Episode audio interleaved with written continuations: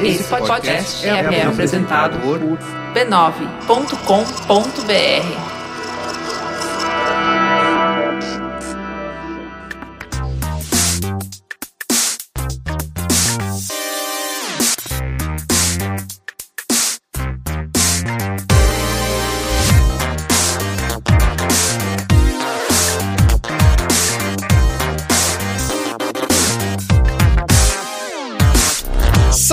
Saudações a todos e bem-vindos a mais uma edição do Mothership, podcast de videogames e outras formas de entretenimento eletrônico do Overloader.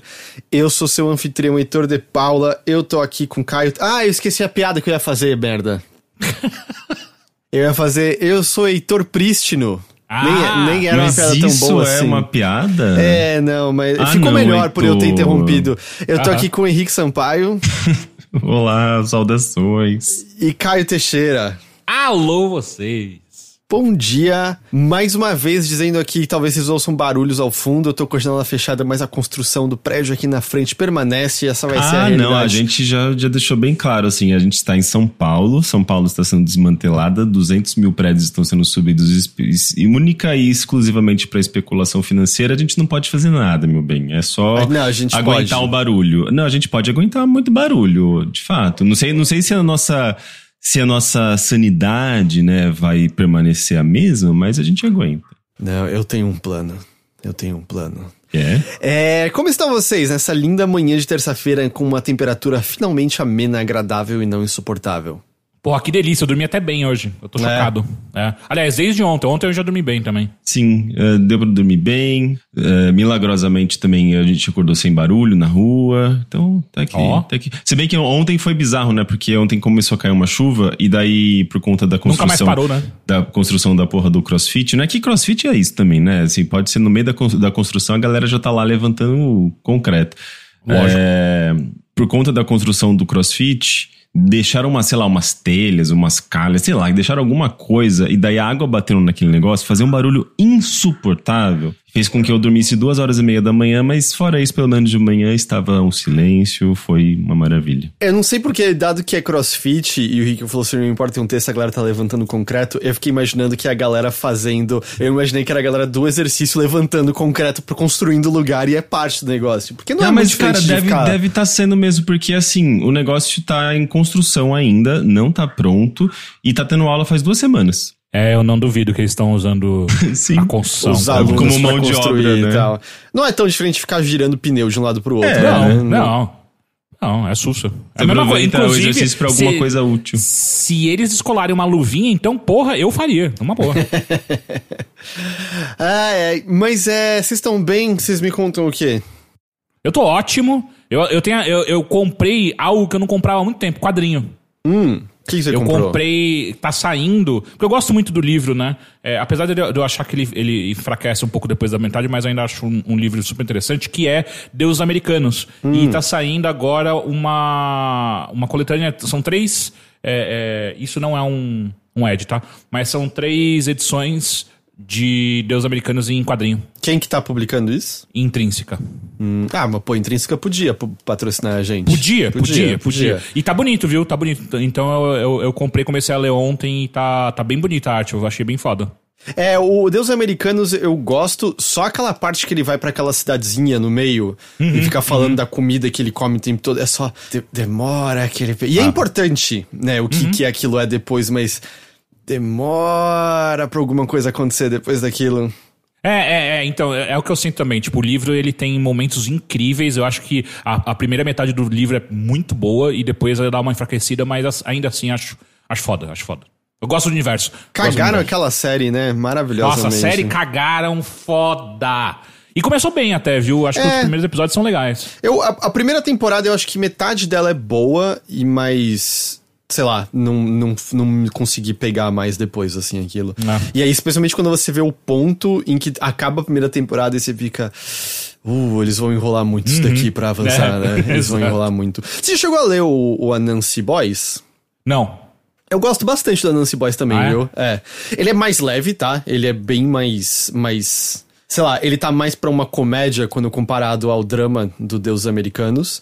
Uhum. É, mas é exatamente no mesmo universo, né? E, e, essa é a lógica do Neil Gaiman que tem no Sandman, né? De que o poder dos deuses vem da crença que ainda reside sobre uhum. eles, né? Então. Uh, mas é bem divertido o Anansi Boys. É bem, bem divertido. Já faz um tempo que eu li, mas é bem divertido.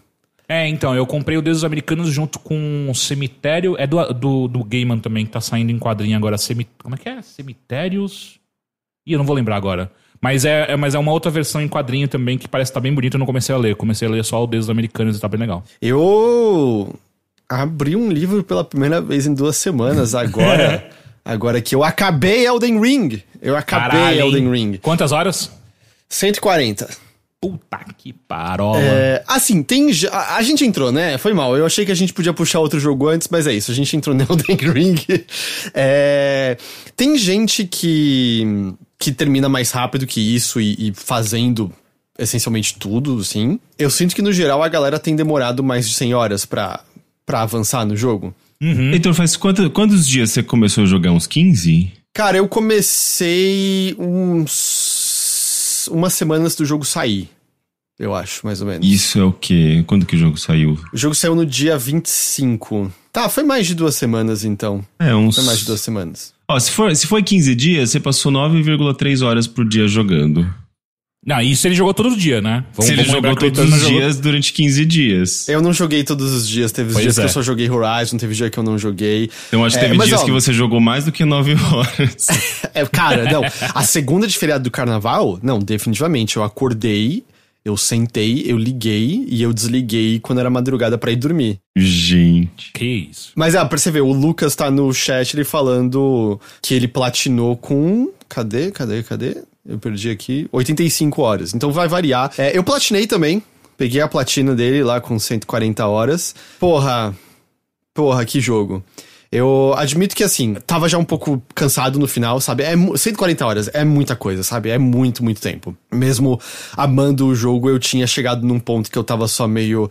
Ok, ok, vamos terminar, sabe? Vamos finalizar isso daqui. Tem coisa que. Tem troféu que dá pra você pegar depois que você termina? Cara, tem, assim, a, as únicas coisas perdíveis. Uh, um, o, você tem que fazer três. Tem mais de três finais, mas tem os três grupos de finais possíveis. Uhum. E para você conseguir fazer numa run, você vai ter que subir save na nuvem. Ou uhum. salvar num pendrive, dependendo da plataforma em que você tiver. Uh, descobri nisso que, enquanto no PlayStation 4 você pode passar saves por pendrive, no PlayStation 5 não. A Sony resolveu não deixar. Ô, louco. É, então você precisa ter a PS Plus. Então, depois de jogar o jogo inteiro sozinho, porque eu não queria assinar a PS Plus, eu assinei PS Plus por um mês para subir meu save na nuvem e pegar a platina. Mas por que você tem que fazer isso? Porque quando você termina, você não pode fazer os outros finais. Então você tem que voltar para um save na, no ponto de escolha é, para fazer os outros finais, entendeu? Você tem que ter mais de um save. É. Tem a escolha final, subi na nuvem, fiz um final, ganhei um troféu. Baixei meu save da nuvem, fiz outro final, ganhei outro troféu. Baixei de novo meu save da nuvem, fiz outro final, outro troféu, platina, entendeu? Entendi. Que coisa estranha. A única coisa que você pode perder mesmo é que tem troféu para pegar todos os talismãs lendários, todas as magias lendárias, todas as armas lendárias, e eu acho que é, que é isso. Uh, que não eu, são tantos, tá? E o mais engraçado é que eu continuo, em 50 horas de jogo, eu continuo usando a mesma magia do começo Sabia. do jogo. Assim, é, tipo, é. vai. Tem, tem que gostar muito para querer pegar tudo isso, né? Porque nada, nada importa tanto assim. Pelo menos no meu é, jogo. E aí, a única coisa que você pode perder é que tem uma arma lendária, uma só, que se você não pega ela num certo momento, e esse certo momento são muitos momentos, é, se você fizer algo, essa arma não tá mais disponível para você pegar. E oh, eu fuck. acho que eu posso dizer, é uma arma na, na capital, tá? tá se você. É, não, e se você olhar, tipo, dá pra olhar um guia e como você pega ela, tem um ponto de transporte do lado dela.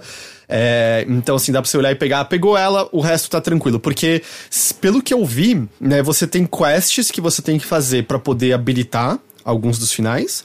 Mas mesmo a mais complexa delas, aparentemente dá para fazer depois de matar o último chefe ainda. Não, você não ah, fica legal. bloqueado. É um jogo bem mais generoso no geral com a questão de, uhum. de completar quests, assim. Não é, não é tanto de você ficar bloqueado e tal. Então, a parte difícil mesmo é matar os chefes opcionais que tem aquela chefe que eu mencionei, que a essa altura tá todo mundo falando dela, acho que eu posso falar o nome dela a essa altura. Pode falar o que nome. É, é a, é a Malenia. Ah, não, não, não vi ainda. É a moça que tem o braço prostético do, que ah, tava sim, na, sim, na sim, campanha. Ela, ela tem. Eu, eu vi a arma dela que dá um golpe meio escroto, né? Tipo. É, então, ela, ela tem duas coisas. Assim, eu, eu, aliás, né, na semana passada, quando eu falei eu tava travado nela, né? Mas aí eu, depois daquela gravação eu matei. É, mas assim, eu acho que se você somar o tempo todo que eu passei lutando contra ela, deu quase 8 horas, eu acho. Caralho, Em certo- caralho. Então, em certo momento aí, eu, eu, eu fiz um grind de 10 níveis pra causar mais dano. E aí eu liguei um podcast porque queria relaxar. E aí eu fiquei tentando, tentando, e eventualmente era só aquilo, tá, eu sei, eu sei desviar das coisas, agora vai. E foi a luta incrível, de verdade. Eu acho que pra mim foi o ápice do jogo, sabe? Porque quando eu matei, deu aquele eletricidade e leveza depois, assim, sabe? Que eu até meio. Eu larguei o controle e foi meio. Eu vou só curtir esse. Esse momento aqui agora, A sabe? gente vai ver isso na live, hein, chat? Fica ligado, hein? Essa chefe, ela tem tido bastante discussão, porque tem muito veterano de From e Souls que acha que é a chefe mais difícil do jogo até agora. Do, do jogo, da, da From até hoje, assim. E a treta dela, eu acho que o que torna ela muito, muito, muito complicado é que ela tem um golpe específico que ela dá 300 porras, sei lá, ela não para de te bater e é teleguiado. Eu, Caralho. Cara, eu cheguei a ver vídeo das pessoas esquivando daquele golpe, eu não consegui entender. Eu, eu só eventualmente botei o escudo e aguentei, e foi isso que eu fiz e deu certo eventualmente, sabe? Porque, tipo, é um ataque muito, muito complicado de de esquivar daquilo e não é consistente assim, tanto que algumas pessoas dizendo ah, o único jeito de matar ela é fazendo build de sangramento que funciona contra ela. E, e não é. Eu matei sem sangramento. É possível de outras formas. Mas ela é realmente treta, assim. Tem algumas pessoas que estão na linha de dizer, oh, acho que ela tá no nível que não é legal, sabe? Ela tá no nível que eu acho que talvez a dificuldade dela, a mecânica dela não tá equilibrada Mas vem com necessariamente. Summon? Summon só piora. Ah, Quer dizer, você tá falando summon de espírito, né? O sininho. é, é. É, o sininho só piora. Caralho. Mas aí, eu tive, depois desse tempo todo, eu tive, assim, o meu momento de, de vingança, porque a Tai tava nela e mandou mensagem dizendo: Ô, eu tô querendo invocar alguém pra me ajudar nessa luta, você tá com a Plus, vamos, vamos junto? Falei, beleza. Foi a primeira vez que eu testei o multiplayer do jogo, eu botei lá o sinal no chão pra, pra invocar. E aí a gente lutou. A gente ainda morreu umas vezes, mas aí foi o esquema porque eu ainda lembrava como desviar dela no geral. E a Tai tava usando, eu não sei se vocês viram, é uma arma que a galera aparentemente é muito divertida de usar. E ela não é tão complicada de pegar. É uma arma que chama a espada da estrela e do sol, da estrela e da lua, eu não sei agora. Não vi. É, é uma espada curta. Ela precisa, acho que, de quatro atributos pra você usar, é, tipo força, destreza, fé e arcano, alguma coisa assim. Ah, ela é uma boa espada, ela dá dano físico, mágico e de fogo. Cara- assim. caralho, caralho. E o caralho. especial dela gasta pouca magia e você só é da noite e da chama, da noite e da chama. E o especial dela é basicamente você solta um enorme kamehameha no, no, nas minhas coisas. E, e tem chefe que é tipo duas e você matou.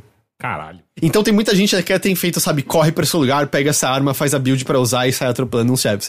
Então, na Malenia, o esquema foi, eu sabia desviar, eu tava dando uns golpes corpo a corpo, e a Thaí dava um Kamehameha de longe nela, e é um golpe tão forte que derruba o chefe no chão ainda por cima. Caralho. Só que diferente de quando você dá o ataque crítico, que o chefe tem, tem várias, várias, vários momentos de invulnerabilidade, quando você derruba com esse golpe, ele não tem. Então ela dava e eu continuava plá, plá, plá. A Caralho. gente destruiu e foi assim, a vingança depois de tantas e tantas horas nesse chefe, sabe? Foda.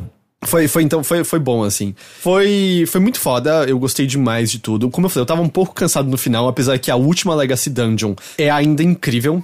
Incrível, incrível, incrível. Assim, pra mim a melhor Legacy Dungeon é a capital, de longe, assim, é absurdo aquele lugar, mas a última Legacy Dungeon ainda é muito boa. É. O penúltimo chefe obrigatório, infelizmente, eu achei meio chatão, porque eu acho que ele tem uma mecânica meio chata, e eu acho que a movimentação dele, o que ele faz, é muito lindo, mas não pra Elden Ring, eu não acho nem que a movimentação, nem que a câmera do jogo fazem essa luta brilhar como ela deveria.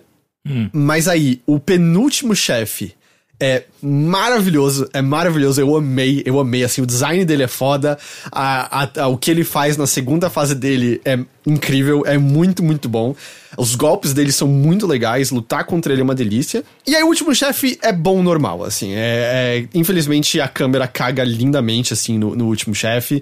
Tava num ponto que eu queria terminar que, ah, eu, eu só invoquei o espírito e, e a gente destruiu o último chefe, sabe? É, o espírito, porque eu tinha aquele Oleg que tava no nível máximo lá, e Qual é, é o Oleg? É o que você pega matando a raiz. A raiz inflamada.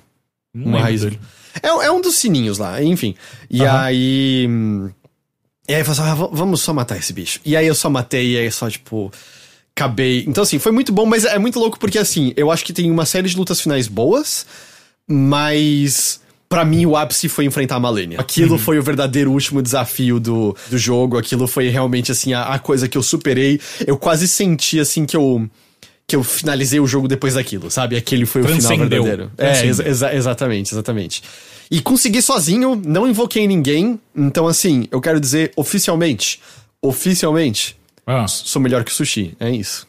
Ah, é não é difícil. É, é, isso. Não, o, o sushi é o sushi é elite sei, gamer. Eu sei. É, ele, tá ligado? Ele, ele, ele ficou careca que nem o Saitama. Foi isso. Foi de, foi de, foi de treinar muito no, na From de um dia pro outro. Ele tava carequinha daquele jeito e conseguindo derrotar tudo da From com um só golpe. Eu tô travado num, num boss que são duas Iron, uh, Virgin Iron Maidens lá. Ah, você foi capturado e foi parado uhum. nesse lugar. Uhum, ah, não, tá. mas eu, eu, eu, sabia o que eu tava fazendo, pelo menos tá. isso. Aham. Uhum. Então ali, ali tá foda. Tipo, eu chamei até. É, eu botei um, um, sinalzinho no chão tal. Cara, não adianta, velho. Tipo, é. Mais do que um boss, é, é, a coisa mais terrível que tem nesse jogo, sabe? Tipo, sempre que tem uma dupla, é. não importa o quão fácil seja o boss, dupla é muito difícil lidar, cara. Sim, é porque. Sabe o que faria funcionar e faria funcionar os chefes grandes? Maior, uma arena maior. Mas assim, o que ajuda é não travar a câmera. Uhum. Porque você pode controlar. Mas, e eu sei que muita gente argumenta, ah, é só não travar. O meu contra-argumento é, eu vou parar de travar a câmera quando a From botar o botão de esquiva num R ou L. Porque aí eu consigo controlar a câmera e esquivar ao mesmo tempo.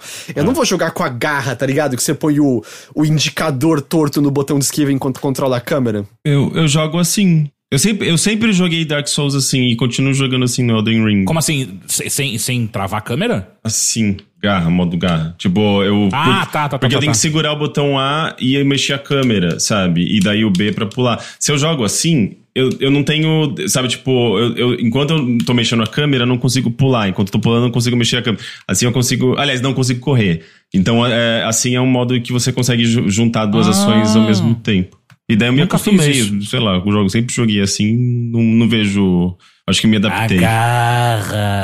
Quando a From botar a esquiva em cima para que eu possa controlar a câmera e esquivar ao mesmo tempo. Então joga garra. Ai, eu, eu não vou jogar garra. Eu, vou, eu, tenho, eu sou quase um homem de meia idade, eu vou ter tendinite se eu então, fizer pelo isso. amor de Deus, você, você jogou, matou a, a rainha de não sei das quantas aí. é o chefe, mais difícil não consegue jogar desse jeito. É, é não, normal. Me, recu me, recuso, me recuso. É, então pede pra Front trocar, porque não é possível. Tipo, só o fato é de você acabei, ter, É o que eu acabei de pedir. Ter que correr e, e usar a câmera já, já dificulta muitas coisas. Tipo, não, é, sim, é sim. completamente errado. Sabe? É porque eu, eu, raramente corro nas lutas. Normalmente, quando é pra eu fugir, eu só vou no modo cambalhota desesperada, sabe? Rola, rola, rola, rola, uhum. rola. E torço pros meus frames de invencibilidade casarem com o ataque do inimigo. Raramente eles casam, mas eu, eu, eu vou. É isso que eu faço. É, eu só queria eu vi alguém perguntou, tipo, Heitor, qual é o outro chefe que você falou que foi muito difícil? O outro chefe muito difícil é outro opcional também, que é o Lorde do Sangue. Não vi. É, mas assim, comparado com a Malenia, ele é fichinha, sabe? Mas é que antes da Malenia eu falei, caralho, isso aqui foi muito, muito difícil. A segunda fase dele é muito treta. E ele tem uma habilidade especial que.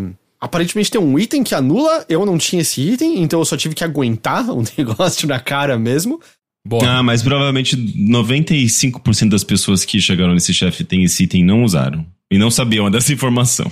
Tanto que tem um outro chefe que eu tava, tipo, ele faz uma habilidade zoada, que aí você tem um item que anula, mas aí é um inferno ficar usando o item no meio da luta. Eu tava conversando com o Sushi e falei, porra, podia ter um atalho melhor, né, para usar esse item no meio da luta. Sushi, que esse item existe? De quem está falando, assim? Então é. Nem sempre você vai sequer perceber que você tem isso, ou até porque você pega antes, e aí o item tá citando um nome específico. Puta, para você lembrar que você encontrou esse nome específico ali, né? É... Mas é, sei lá, foi, foi muito bom, foi muito bom ter terminado. Eu não esperava platinar, mas é uma platina tranquila no geral, tá? Não, é, não tem nada. Não tem que fazer nada do multiplayer, não tem nada. Essencialmente, o grande desafio da, de pegar todas as conquistas é matar todos os chefes opcionais, e a maior parte deles é tranquilo. Você não falou que tem que pegar todos os itens? Não, só os lendários, Rick. E aí isso, tipo, faltava uma arma, faltava umas magias. Eu olhei o guia, foi tipo 20 minutos eu tinha pego tudo. É bem tranquilo. Pegar todos os itens lendários é de boa? É só ir Ah, num, depois você tá num- level lugar, alto, né? Num lugar e, e pegar, assim, tipo, pegar um É. mapa, tipo, ah, todas as indicações dos itens lendários. Ir lá e ficar fazendo colecionismo, é isso. É isso, você normalmente vai teleportar, corre num negocinho, pula, pula ali num negocinho você já pegou. É, e, e não faltavam muitos pra pegar o troféu de cada coisa, sabe? Então não é nada muito muito treta, não.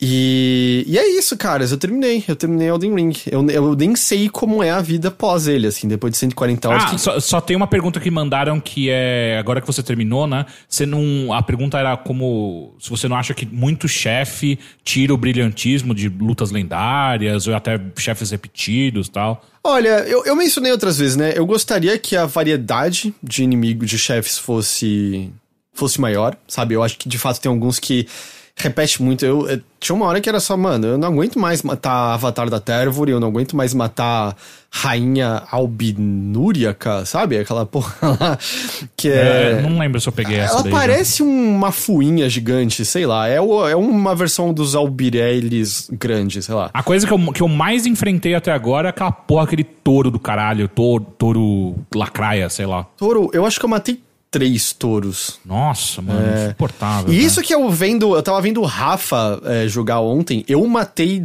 três worms de lava. E, e aí eu vi o Rafa jogando. Ah, ok, tem ainda um que eu não tinha visto aqui, sabe? É, então, assim, tem, tem, tem coisas que vão repetir e tem coisas que vão repetir que você nem vai pegar tanta repetição porque você não vai ter explorado as mini dungeons, assim. Mas de fato, assim, eu, eu acho que isso diminui um pouco eventualmente, porque. Até porque você aprende a esquivar de um, você sabe esquivar de todos, é o que eu mencionei em outras ocasiões. Mas eu acho que ainda tem um bom número de chefes únicos e especiais e diferentes e tal. Mas sim, eu, eu gostaria que houvesse alguns mais únicos, sabe? Eu acho que, que não. ah, o jogo não sofreria com isso, porque até coisas. É, é, eu tenho uma questão também de, da possibilidade da empresa fazer isso, porque Ah, o sim, negócio já sim. é tão gigante, já tem tanta coisa, né? É que eu queria falar que, assim, até um, por exemplo, que eu jurava que ia ser o único, é que eu não quero falar o nome dele, mas que eu jurava, jurava, jurava que ia ser o único, eu matei duas vezes. Ó, inclusive, falando nisso que o Henrique levantou, ontem eu vi circulando a página da, da, da From no Glassdoor, que é aquela, Sim. aquela, aquela rede de. de é, é meio que um LinkedIn, só que um pouco mais útil do que LinkedIn, eu acho. Porque E é lá tudo você pode anônimo, postar. né? É, você pode postar, tipo, o quanto você ganha, quais são os problemas que você já teve no trabalho, quais são as coisas legais, é, de maneira anônima. É muito mais sobre uma avaliação da empresa em si por parte Exato. dos funcionários, inclusive quando a empresa tem problemas, eles anonimamente eles expõem ali, né? Exato, então, e o Glassdoor da From mostra que, tipo, a galera se sente muito. é, é, não, não recebe o suficiente pra fazer, para trabalhar o quanto trabalha, trabalha tempo demais. Acho que tudo que podia ser negativo tá negativo Exato, nas é. avaliações dos trabalhadores da From. O que, o que, quando você olha o tamanho do escopo desse jogo, e quando você pensa nos jogos da, da From de maneira geral, né? Cara, eu, eu, eu, eu- é aquela coisa, não veio em choque, sabe? Tipo, ah, é, é. eu- eu É, é o- é o padrão de jogos da AAA, né? É o padrão da indústria como um todo desses jogos de grande orçamento. E eu acho que você soma o fato de ser um AAA e também acho que soma o fato do que a gente ouve no geral de cultura de desenvolvimento no Japão, assim, de, de ser meio pesado dessa maneira, de, sabe, nenhum escapa. A gente já ouviu coisas da Nintendo também, por exemplo, então, infelizmente não é surpreendente e eu não sei como é que tá a discussão lá no geral, Sim, sabe? Eu sei porque, que... porque aqui, aqui, né, assim, tipo, quando a gente fala uh, no Ocidente, né? Tipo Europa, Estados Unidos, que a gente, pelo menos é onde a gente acompanha, a gente sabe, existe essa discussão. Existem jornalistas expondo os, pro, os problemas. É ultra é, recente, começou é, agora. Recente, de assim, dois tem anos. coisas antigas, mas nesse nível que a gente tá agora de dizer, oh, não dá pra crunch ficar dessa forma, é muito Sim. recente. É, é, é tipo, recente justamente porque tem uh, a cobertura jornalística, mas já tinha também há, há 15 anos com a EA As Wives esposas, lá, é. né? Então,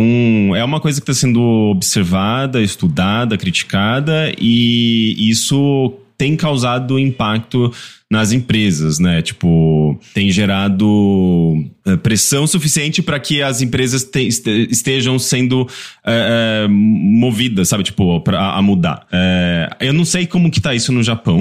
e eu imagino que talvez seja uma coisa muito mais complicada porque você tem essa cultura, tem uma questão também de as pessoas não costumam falar tão abertamente sobre algumas coisas, né? Eu acho que talvez seja pior a situação. Eu, eu, eu não acho que é inexistente o Diego até lembrou no chat que a Bandai teve recentemente um aumento de salário geral pra galera lá, por exemplo. A, a própria Ikumi Nakamura, ela saiu essa semana, ou semana retrasada, um videozinho dela anunciando o Unseen, que é um, um novo estúdio dela, e eu não sei exatamente se, se como ela tá falando em japonês tem um tom um pouco diferente. Eu não falo japonês, eu só pude ver as legendas, né, a tradução. Mas ela menciona, assim, que ela saiu da Tango por sentir que não tinha como continuar trabalhando ali e ter uma vida saudável eu entendo que tem a ver com o ritmo de trabalho e a demanda, e que essa formação desse estúdio tem a ver com justamente buscar uma maneira de maior equilíbrio disso. Posso estar interpretando errado de novo, é difícil sem falar a língua e. Mas então, assim, eu acho que não é inexistente a discussão, mas é difícil saber também, né, o quanto que tá sendo coberto pela uhum. imprensa local, o quanto que isso é, o quanto que é como da maneira que a gente tá vendo aqui, né, em, em, nos veículos mais ocidentais, né. É, Sim. o que a gente, sei lá, eu me lembro muito daquelas histórias, assim, ah, pra terminar o jogo tal, o desenvolvedor teve que dormir no escritório. Mas isso a uhum. gente também ouve no, de histórias de desenvolvimento de jogos é, ocidentais, né? É, é assim. Mas eu imagino, sim, que seja um problema grave.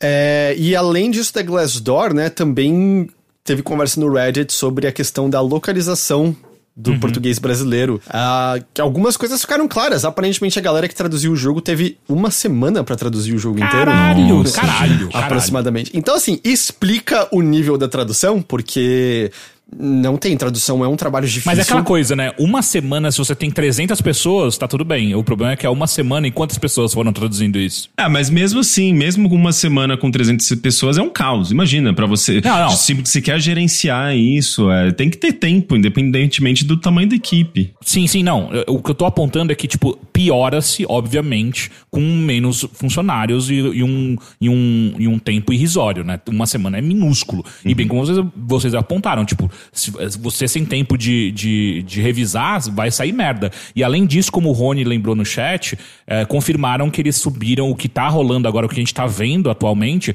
é uma versão preliminar uhum. da, da, da da build de, de, tradução. Então, a própria empresa apontou já que ela está cobrando a From para subir o quanto antes a, a versão mais completa da tradução aqui para o brasileiro. Né? Isso explica porque tem itens sem descrição, porque, é. enfim. Eu acabei jogando inteiro em português, sabe? Em certo momento eu já tava, ah, eu cheguei até aqui, foda-se, vamos desse jeito mesmo. Até porque, pelo menos no PC, não tem uh, a linguagem para mudar no próprio jogo. Você tem que mudar, acho que fora. No PlayStation, mesma coisa, só fora é, também. Pois é, isso. Eu sempre fico com preguiça de mudar e deixo, sabe? Porque eu ainda peguei mais alguns outros, alguns outros erros e tal, mas enfim, vai ser, vai ser melhorado. Vai ser atualizado. Agora que as pessoas já, já correram para terminar, né? Então, é que tá, né? Olha o tamanho desse jogo. Quantas pessoas terminaram já mesmo?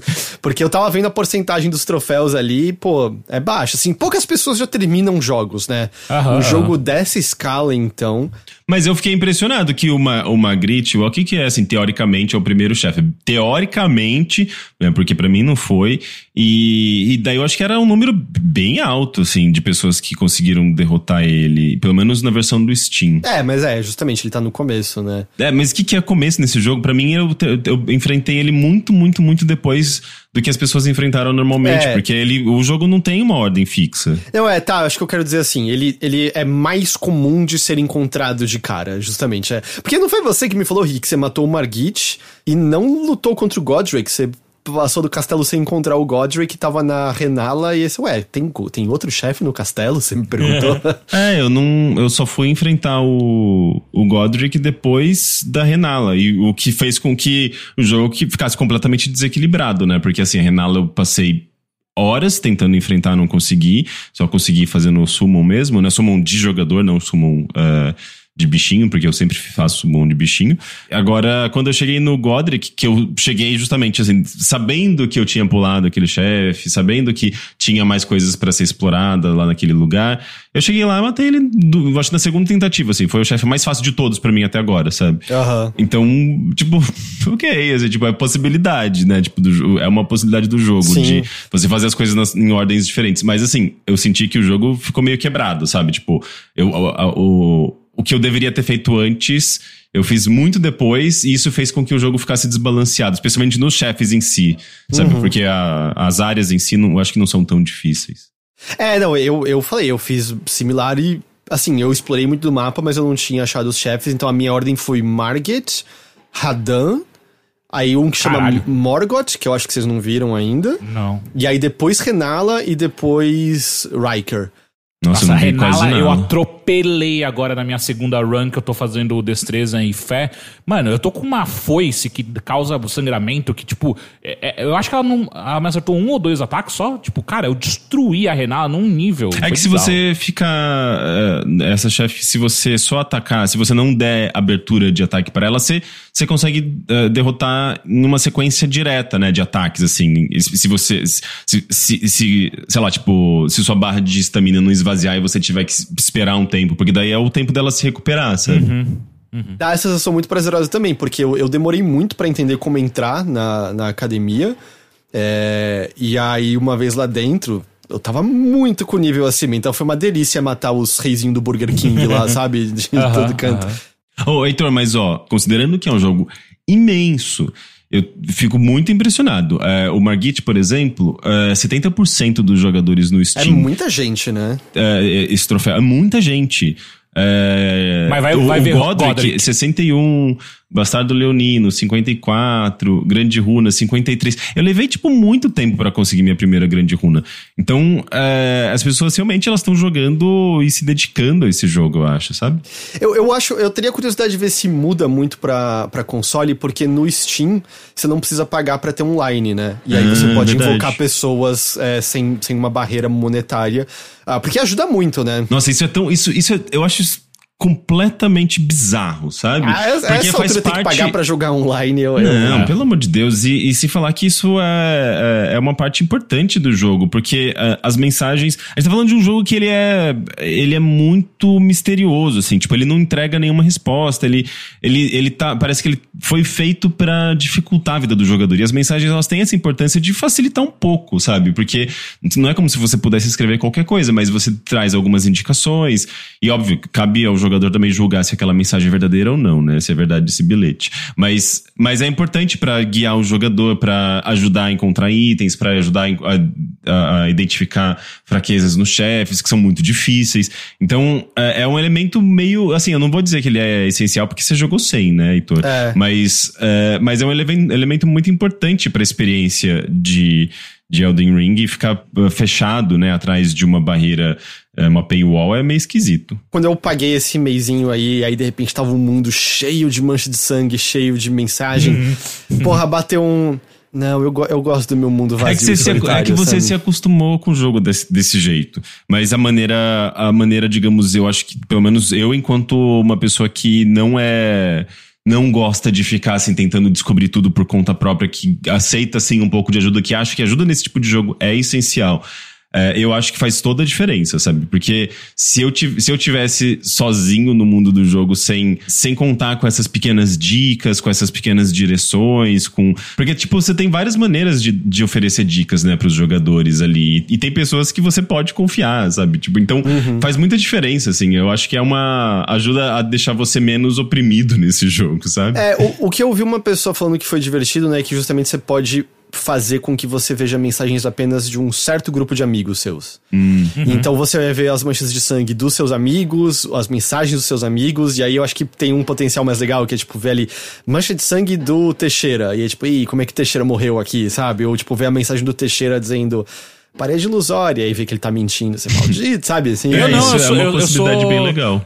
Eu só deixo mensagem legal, cara. Eu não sou cuzão, não. Ah, eu, quando eu comecei a perceber que as pessoas, eh, eh, as pessoas más nesse jogo ganhavam muitos likes, eu falei, ai, quer, quer, quer ver? Eu também vou deixar umas mensagens de zoeira. E daí eu, tipo, eu tô um pouco me importando, sabe? Eu fico deixando mensagem que eu acho que vai ganhar like pra, porque meu interesse é só na ganhar vida.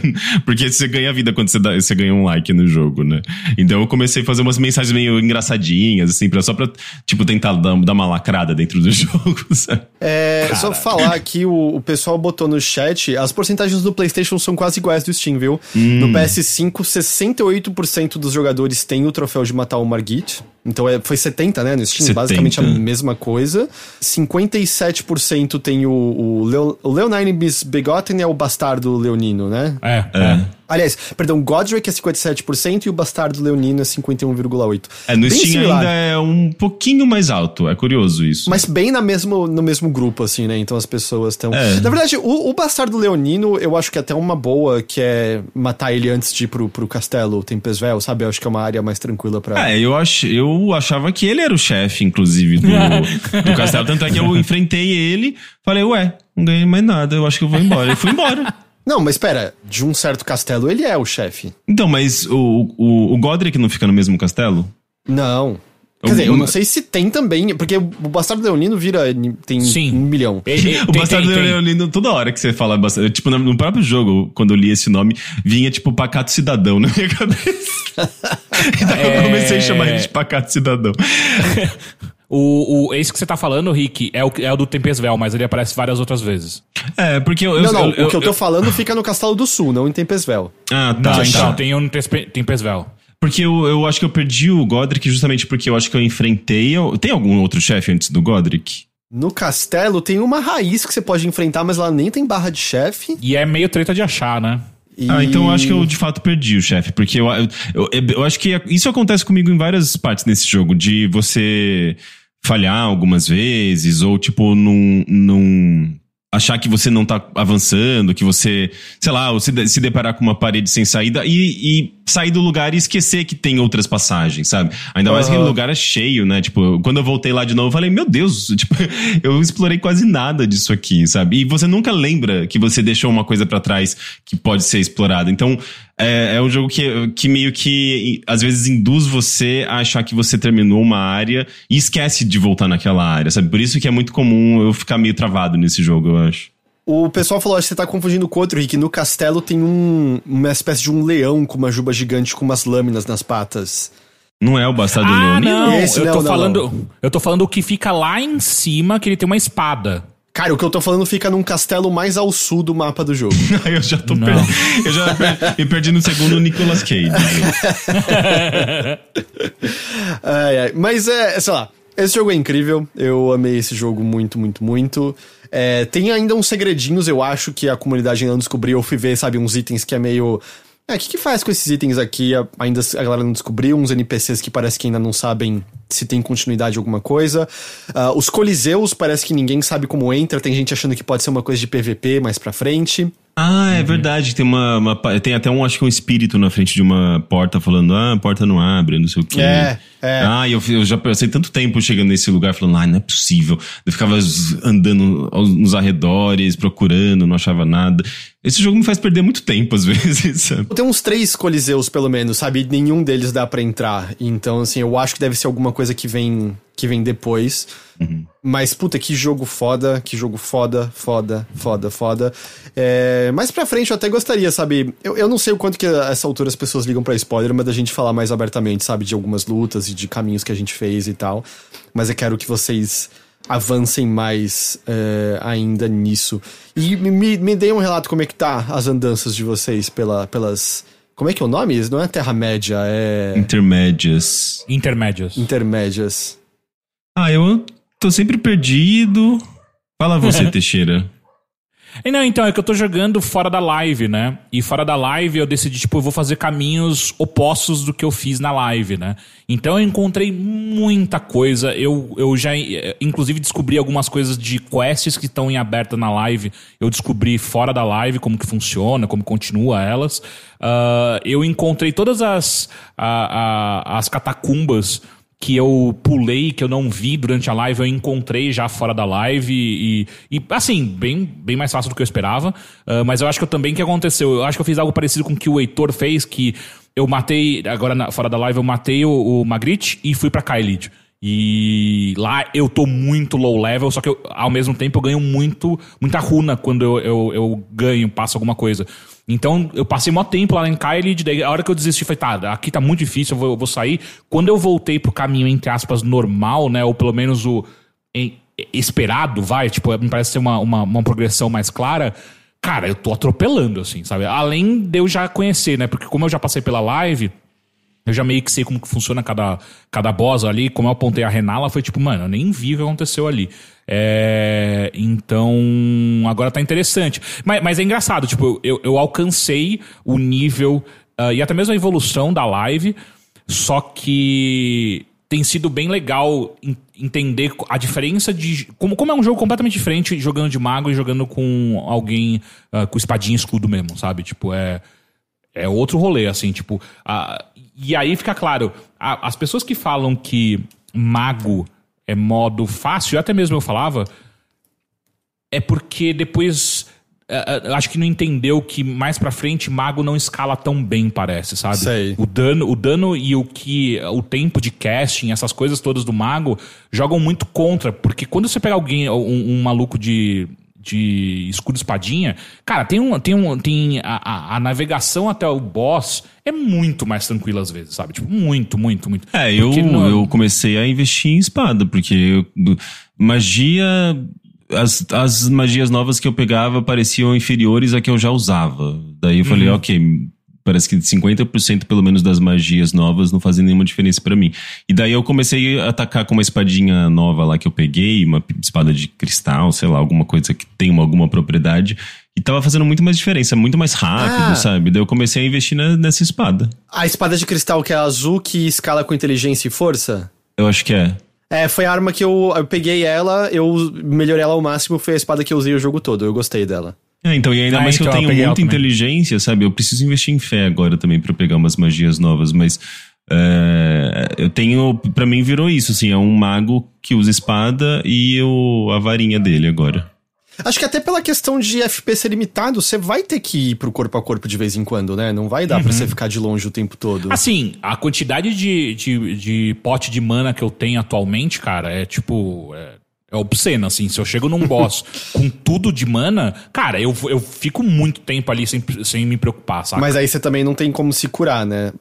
Não, não, eu tenho, tipo, acho que duas ou três de, de cura e mais um o, o, o aquele flask especial que eu coloquei também pra cura. Ah, o Gelishir. Uh, é, então eu tô com certa tranquilidade, assim. O problema é, como alguém já apontou no, no, no chat, como eu foquei muito, muito em, em, inteligência, em mente e tal, cara, eu sou um Glass Cannon. Tipo, uhum. se, eu, se um chefe cola em mim, se é um chefe que tem mobilidade muito boa tal, eu tô fudido. Ou até mesmo quando é, é, dois boss juntos, sabe? Tipo, é muito treta. Se bem que o chat é, é, na última, na última transmissão, foi na última ou na penúltima, na semana passada, o chat me ajudou a encontrar uma magia que é muito escrota, que é um, um bagulho que você joga três meteoritos. Ah, tá. Uhum. Mano, aquela magia, porque além dela ser muito forte, de maneira geral ela causa stagger no, uhum. no, nos boss. Então, tipo, mano, você joga uma, duas dessa magia, o cara cai, você dá um crítico, depois joga mais duas magias. Tipo, mano, é bizarro de, de forte aquele negócio. E eu sei que tem o Kamehameha no final, que também é muito forte pro, pro mago.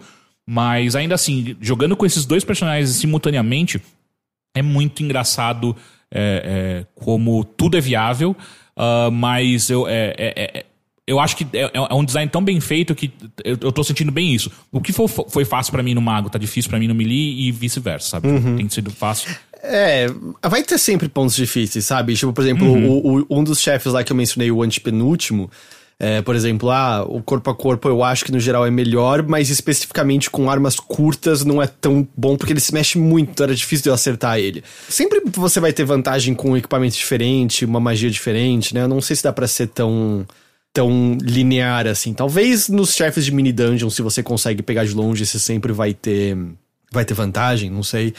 Mas. Mas é, é legal que você tá vendo já duas coisas muito diferentes, né? E eu acho que também diz muito assim, quando você tá gostando do jogo, você tá jogando duas campanhas simultâneas É, exato, e exato. não enjoando de nenhuma delas, né? É, é foda. Chicote tá viável, pelo que eu vi, tem uns bons chicotes ali. Eu acho que você consegue. A real, eu acho que você consegue fazer tudo ser viável, né? Tudo vai depender eu tô- do quanto eu- você se esforça.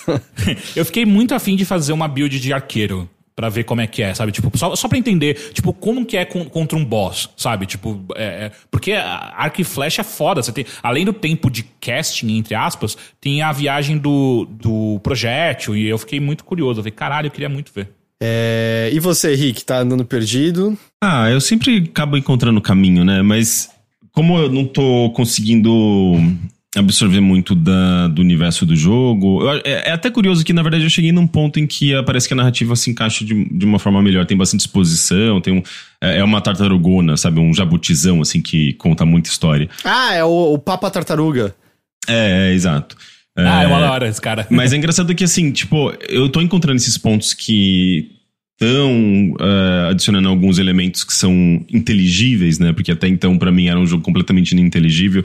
E agora as coisas parecem que se fazem um pouquinho mais de sentido. Só que parece que justamente a ordem que eu encontro esses elementos não estão contribuindo pra minha experiência, sabe? Tipo, eu tô encontrando as coisas parece que numa ordem errada. Pra mim tá tudo errado a ordem das coisas, assim, tipo, tanto no sentido de, de dificuldade, é, porque eu acabo travando em um, depois o outro é fácil demais.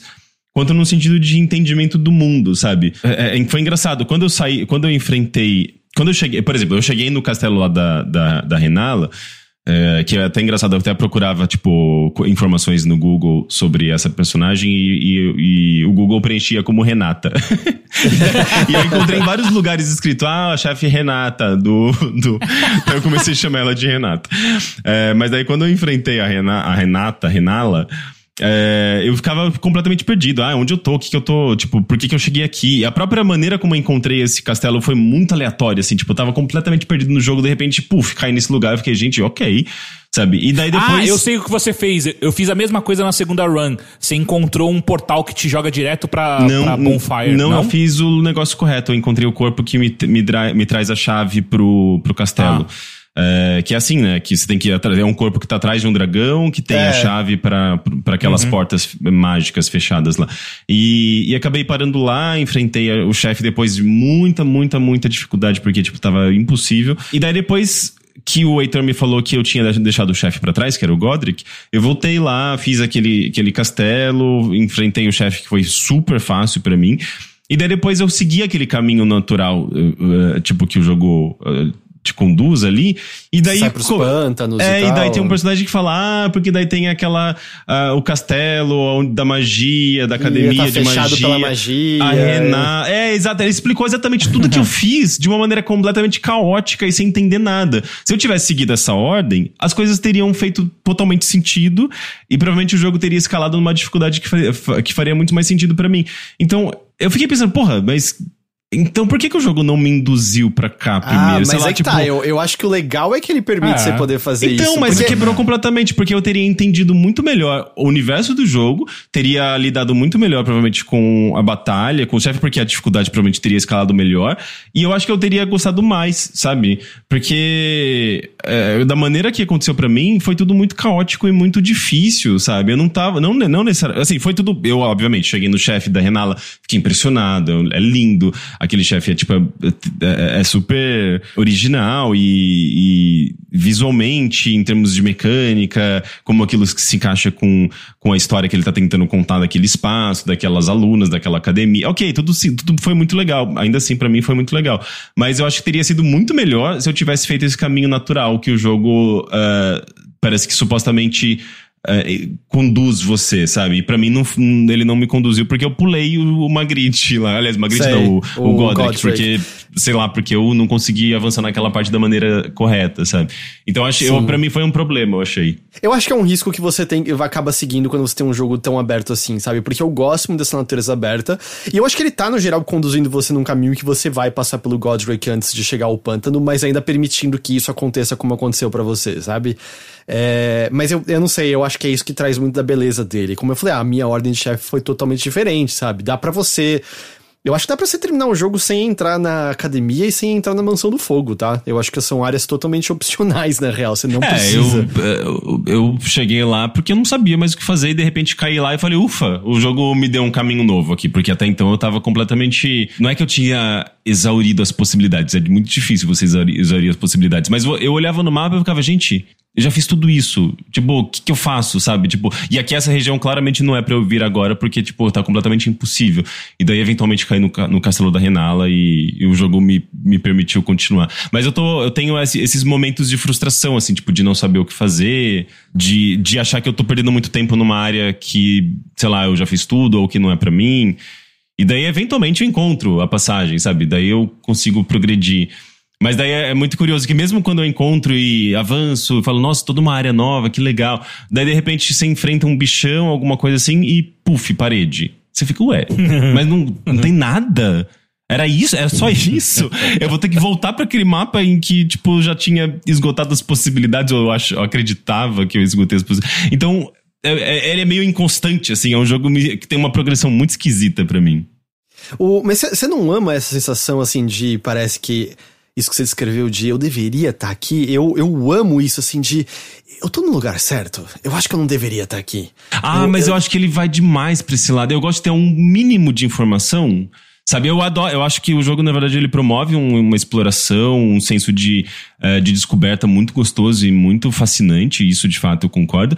Mas eu queria ter um pouco de, de, de noção do que eu tô fazendo, qual que é a minha função. Como eu falei já lá no passado e continuo sentindo isso, o jogo para mim não tem significado, sabe? Porque eu não tenho, eu não sei qual que é a minha, mesmo com esses esses, essas gotinhas de histórias que eu, de história que eu recebi da, da, da tartaruga pastora Papa. lá, da tartaruga papa. Eu não, eu, tipo, não é como se o jogo tivesse pincelado assim aquele, aquele universo com significado tipo, foram algumas informações a mais, eu entendi algumas coisinhas, mas mesmo assim continua sendo meio. É, é, meio não entendendo exatamente o que significa tudo isso, sabe? Tipo, não entendendo muito bem qual que é a minha jornada.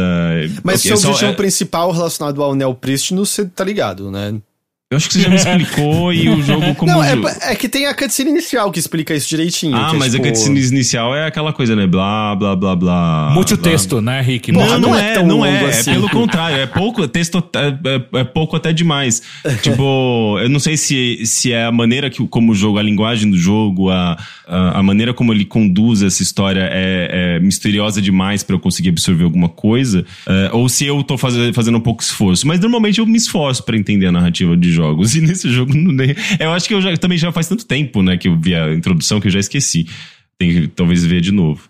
Mas, Entendi. enfim, é, é, é, eu tô gostando, tô achando muito legal, mas eu tenho esses momentos de frustração e tem essa questão de que eu me sinto me sinto deixando passar as coisas, não absorvendo da maneira correta, se é que tem uma maneira correta de absorver a história desse jogo. Então isso, isso acho que tira, um, tira para mim um pouco da. Eu, eu acho que eu estaria mais envolvido se eu entendesse um pouco da minha função e por que, que eu tô enfrentando esses personagens, né? Porque na maneira como eu tô jogando parece que é só um jogo de ação, assim, sabe? A maneira certa de experienciar essa história chama-se vídeo do VAT. Quando sair o vídeo do VAT, a gente vai entender. É, entra lá no Wikipedia, fica lendo a descrição de tudo. Porque não, eu também não é tenho, eu não consigo. VAT, eu não, mesmo com aquela. A gente comentou isso na semana passada, né? Que dá para você organizar os itens de acordo com a ordem que, uh, dos itens mais recentes. Mesmo assim, eu, a interface não ajuda, cara. Você tem que entrar ainda nas abas dos itens corretos, né? Você, tipo, você pega um Sim, item. Se você não sabe que você pegou um amuleto, você tem que, tipo, olhar uhum. aba em aba para poder lembrar. É, e nem sempre é. você pega um item que você sabe exatamente que tipo de item ele é pra entrar na categoria correta pra ver, ah, aqui, esse daqui é o item mais recente, deixa eu ler a descrição dele. Então, mesmo com, a- mesmo com essa ajuda, eu não tô conseguindo manter esse ritmo de ficar lendo a descrição de todos os itens, sabe? Eu acho que é muito trabalhoso, a interface desse jogo realmente não ajuda. E daí eu não tô, não tô nessa pegada de ficar lendo descrição de tudo e eu acabo, acho que, perdendo muita coisa. O pessoal está falando, aparece o ícone do tipo do item. Sim, a gente sabe, mas às vezes você esquece de olhar ali na hora, você tá no meio de uma luta, não sei, nem sempre eu consigo bater o olho no ícone ali na hora e memorizar. Eu queria que tivesse um atalho, sabe? Assim, tipo, ah, você pegou um item. pre- se você pressionar o start, você já cai na descrição dele. Sabe? Seria tão mais, mais rápido, mais útil. Ou se tivesse uma aba, uma aba que é específica para últimos 10 itens pegos. É, talvez. Eu nunca fui o cara de ficar lendo as descrições de itens em jogos da From. Eu não entendi nada de Bloodborne. Sekiro dá pra entender de boa a história, porque tem é, é mais expositivo. Mas esse foi a primeira vez, assim, que eu fiquei lendo descrição e fiquei juntando peças. Óbvio, tem lacunas imensas, imensas, que é só quando o VAT explicar que eu vou entender. Mas eu tive momentos, assim, de aparecer o nome do chefe, eu... Caralho, encontrei essa figura lendária que eu tô lendo sobre tanto tempo assim. Eu, eu, eu tive momentos dessa, dessa maneira, ou de encontrar estátuas e ver o que elas representavam. E teve, teve bastante coisa pra mim nesse jogo que encaixou dessa forma. assim. Ah, e sabe gostei. uma coisa que tá me, tá me enchendo o saco também? Que eu acho que o Heitor acabou. Uma das, da- da- das coisas positivas de não usar né, o modo online é, é não lidar com a, o humor quinta série do jogo. Cara, o tempo todo. É assim, é- é- tá disseminado no mundo, assim. A quinta série contagiou todo mundo. Todo lugar você chega e fala, nossa, que lugar lindo, que estátua linda. Deixa eu ver essa mensagem. Try finger, but. É, tente dedos, porém buraco. Fica, ai meu Deus, sério, eu vou lá e dou um voto negativo. Porque assim, tipo, já, é, já disseminou, tá? Todo lugar, tudo, absolutamente tudo é tente, buraco, dedo, Mas não sei o peraí, quê. você não era a pessoa que tava agora há pouco me falando que, tipo, ah, eu só faço mensagem da zoeira. Aí você vai lá e Eu, não, ah, eu porra, comecei a fazer mensagens criativas, porque eu acho que as Ah. mensagens criativas elas ganham bastante like. Esse tipo de mensagem nem, ser- nem sempre ganha like, não, até porque virou meio banal, sabe? É, e daí, sei lá, tipo, ver uma, uma personagem feminina, sabe? Tipo, ah, amante, ah, pernas bonitas, sabe? Tipo, fica, ai, ai, que povo escroto, sabe? Não, comecei a ficar meio, meio de saco cheio das mensagenzinhas, tô evitando ler algumas que eu já, eu já imagino que sejam tranqueiras, sabe? Eu, eu, eu, eu confesso que, tipo, eu comecei muito, mano, que bosta, chato pra caralho. E ainda mais a galera que, que me engana, chato, chato, chato. Agora, a repetição da mesma piada é tão exaustiva que eu comecei a rir agora. É, eu tô ligado do meme do cachorro, né? É, tipo, exato. Não é, não é possível que as pessoas continuem colocando a mesma mensagem e eu comecei a rir, sabe? Tipo, cachorro, dog. Tipo, ah, eu começo a rir, sabe? Pode crer, E dog. eu, eu gostei muito que na frente de um cachorro botaram horse. Tá Mas- vendo? Eu acabei me pegando porque a repetição é estúpida, sabe? É, Henrique, aparentemente quando você dá negativo, a pessoa ainda recebe vida. Sério? É tipo, Ah, é não tipo a internet YouTube. real, que você dá retweet e aí você tá só expondo mais o comentário merda da pessoa. Exato. Você tá dando voto não branco, tem, sabe? Não Voto existe branco. mais a possibilidade de você se rebelar contra alguma porcaria online, né? Não tem como denunciar. Devia ter um botão de flag, denunciar. É, denuncia, tipo, afeta um grupo de pessoas e minorias. caralho, caralho. é, tipo, só, de- só pra começa a fingers chegar nesse hole, nível. Se, se é a única coisa que sobra. Você pode fazer como eu.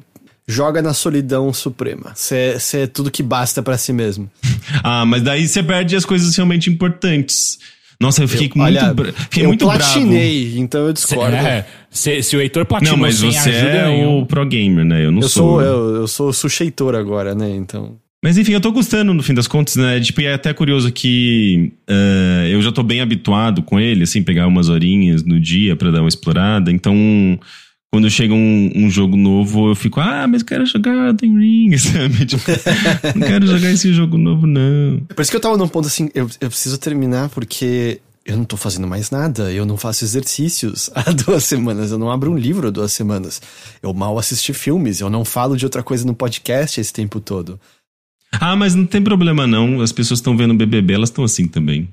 É isso, gente. Acabei, Chega, né? Chega. acabei, platinei, Talvez daqui a um ano eu tento fazer outra build, mas por agora não dá, tá ligado? Tanto tempo assim depois. Sabe pra que que eu tô muito pronto agora, né? Pra esses próximos dias? Eu sei.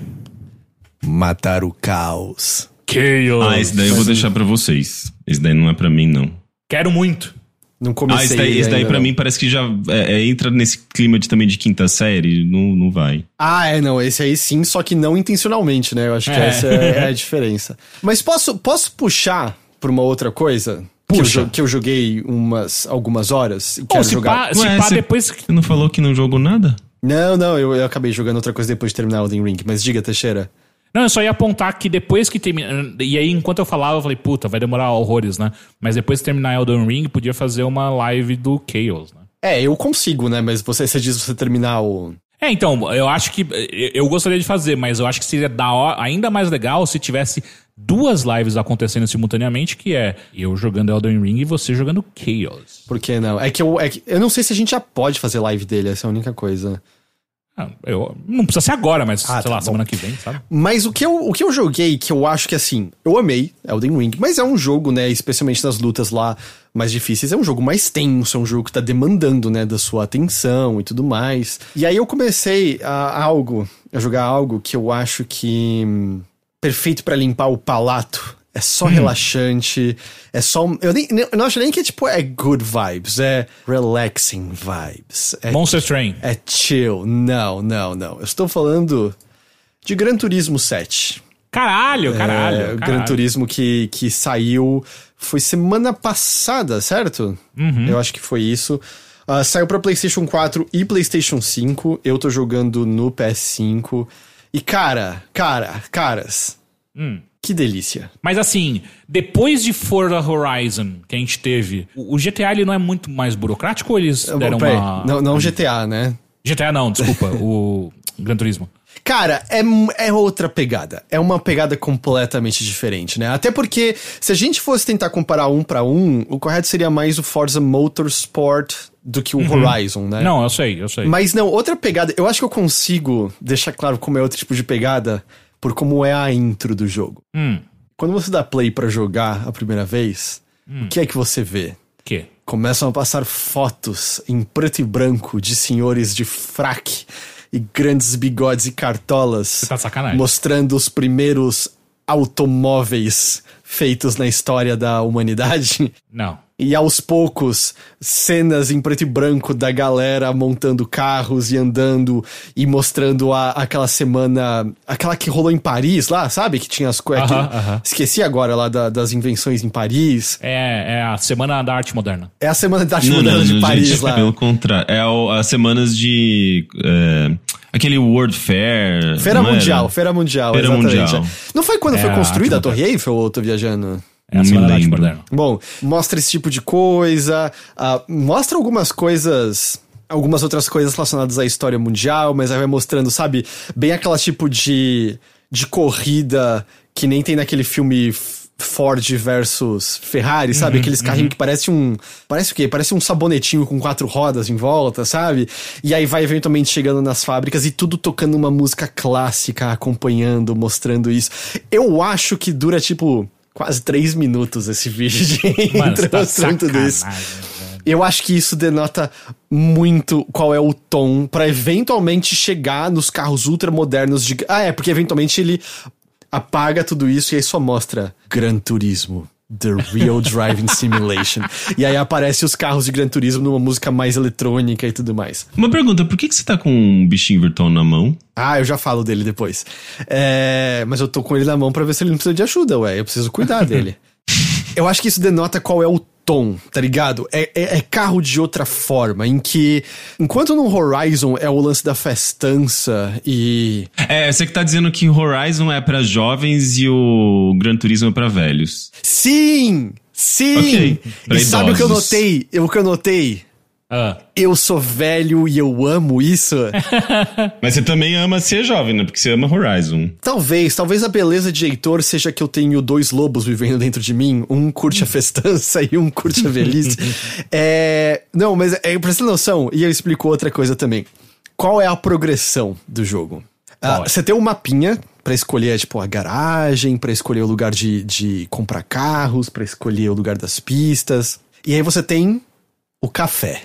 Hum. Quando você entra no café, e deixa claro, tudo isso o tempo todo tá tocando ou versões levemente remasterizadas de músicas clássicas, ou jazz, sabe, com um sax rolando, ou um baixo tocando ali calmamente e tal. Kennedy, Kennedy rolando. E aí você entra no café e é brega, mas é tão brega da maneira mais linda e perfeita possível, porque você tem pessoas com uma fotinho delas e o um nome é, conversando com você via texto. E ou, a SMR, o barulhinho do texto, sabe, aparecendo ali na tela. Aham, aham. E a progressão é o que é? Você tem o dono do café, que é um café no meio de árvores, com aquela luzinha gentrificada do lado de fora, e você vê seu carro estacionado. E aí o dono do café oferece cardápios para você. E aí ele vira para você assim: "Ou, oh, eu tô te oferecendo um cardápio de carros compactos japoneses. É o primeiro cardápio que ele oferece. Quê?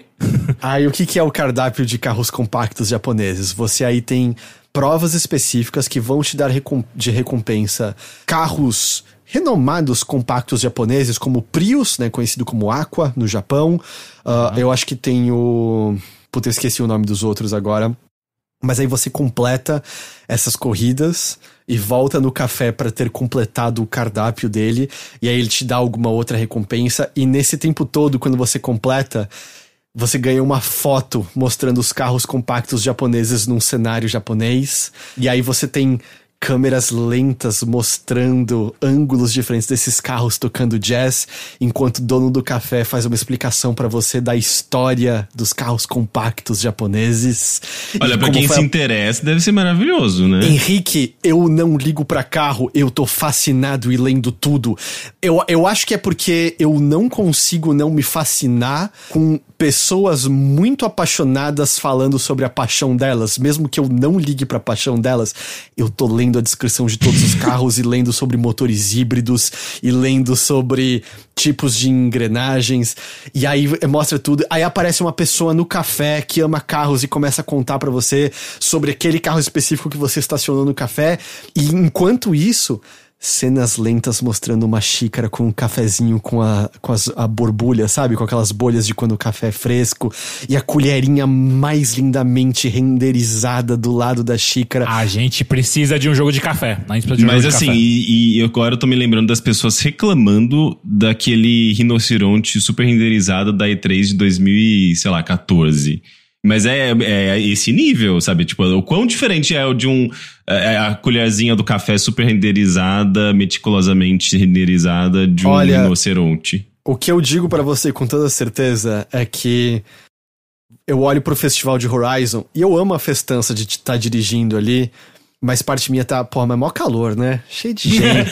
cheio de gente. Você vai ah, é, achar que, que os carros os carros não vão estar tá tudo com ar-condicionado. Não, mas porra. eu acho que eu não ia ser a pessoa que tá no carro, né? E aí eu vejo esse café e a galera falando de carro, de motores híbridos, e eu penso, eu quero estar tá nesse café, cara. Eu, eu, hum. quero, eu quero que esse café vire o meu lugar, o meu lugar corriqueiro.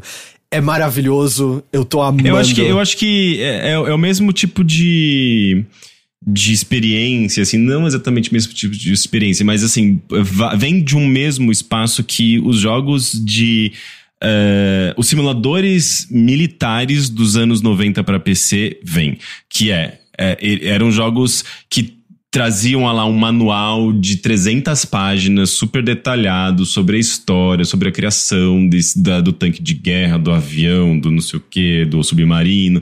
É, daí, tipo, a simulação era inspirada num romance de não sei o sei quem, sobre um, um submarino da Segunda Guerra Mundial. Assim, tipo, tudo, tinha todo um trabalho, assim, super meticuloso para para quem realmente acompanhava a história e gostava daqueles objetos, não sei o quê, que normalmente eram homens e velhos, né? Mas enfim, é que não, acho que não é tão diferente no caso dos carros. Eu acho que é menos problemático no carro dos carros porque não envolve guerra, não envolve ideologia. É, bem, é, não envolve. Calma, não, envolve muita ideologia. Esque, esquece envolve o que eu falei agora. É, não envolve Uh, eu, genocídio, pelo menos. Eu espero que não envolva. Mas eu. Não eu diretamente, vai. É, mas eu acho que tem, tem um pouco desse sentimento, sabe? Tipo, de explorar um, um, objeto, uma paixão em torno de alguma coisa e trazer informações e, sabe, tipo, camadas para que a pessoa, vá, a pessoa vá, vá acessando isso daí. Eu acho que é meio, é meio parecido, sabe? É, e, e, eu não sou o cara de carros, mas eu tenho uma paixão e é, e é, tão. Parece que tá tudo encapado com vinil no jogo, sabe? É tudo tão. que eu, eu só fico fascinado. Eu li quatro parágrafos sobre, sei lá, sobre o, o, o GTO ontem, que foi um carro que eu peguei. Eu não lembro de nada, olha, mas foi fascinante. Olha, se, se, eu não leio descrição de item no Elden Ring, eu certamente não conseguiria ler descrição de carro no, Nossa, eu tô, Gran Turismo. Eu tô lendo tudo, tudo. E, e, eu, eu acho que rola de verdade é. Ainda mais no caso uh, uh, de uma criação de um homem branco hétero cis, que faz com que alguns uh, uh, gatilhos sejam atingidos de uma maneira muito específica por jogos assim. Porque eu não gosto de Gran Turismo, mas quando eu jogo eu me sinto meio assim. E, e, e dá pra ir pra outro lado também. Tipo, cara, a, às vezes a Bia olha pra mim, tipo, a gente tá zapeando a TV e para num jogo por cinco minutos. E em cinco minutos eu tô, tipo, puta, olha o passe que esse cara fez, pelo amor de Deus. Eu odeio futebol, eu odeio. Mas ela fica olhando pra minha cara, tipo, da onde surgiu onde, esse, quem, quem esse é boleiro? Essa pessoa aí? É, esse boleiro. Tipo, ah, não, olha esse passe, que bosta de passe, como não chutou pro gol. Então eu acho que tem sim uma, uma questão cultural que para algumas pessoas vira um, um gatilho gigante de, de, tipo, puta, cara, eu gosto disso, sabe, agora. para mim, o que é legal, por exemplo, porque você tem os carros de corrida para pegar. Não, não, não, não, não. Eu quero pegar o meu Renault Clio e tunar ele até dizer chega. Eu ah, peguei. É o Clio, Heitor? É o Clio, é o Clio. Porra! É o, o GTO. Eu, não, é claro que as duas primeiras coisas que eu peguei foi o. o, o empresa lá, né? É Subaru? É claro. E o. Caralho, como assim, Henrique?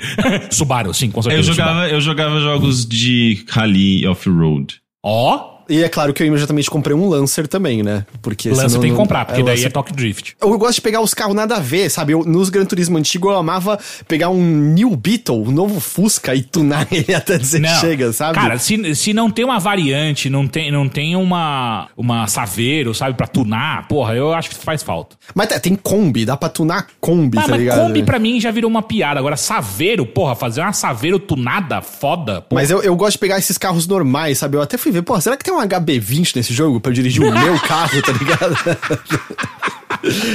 é... Mas assim, a progressão do jogo é, ela é menos, menos aberta do que a do, do Horizon, assim, é men tem menos coisas acontecendo, é uma coisa mais direcionada, como Não é? tem um mapa aberto, assim, a direção de você progredir, vamos dizer, na campanha é preencher os cardápios do café, então, porque sempre vai ser meio, ó, tem essas provas novas, que vão te dar como recompensa esses carros, e aí justamente ele vai pegando uh, estilos específicos. O que eu dei de exemplo antes do carro compacto japonês, eu acho que é o primeiro cardápio de todos. E aí tem três carros compactos japoneses, por exemplo, o Prius, que é o Aqua, que é um carro super conhecido.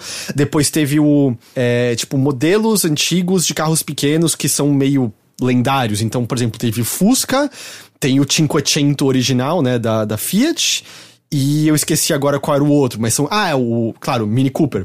Uhum. Então, tipo, carros super conhecidos ainda hoje em dia, mas que aí você ganha e você completa essa coleção. Aí eu, eu completei também o carros japoneses com tração dianteira, que é tipo uma coisa muito desses carros, é, e aí você completa, e aí você dirige eles, e é totalmente diferente. Meu Deus, eu tava diminuindo as assistências de pouco em pouco para melhorar, Peguei um carro com tração na dianteira, porra, meu carro tava andando de lado imediatamente.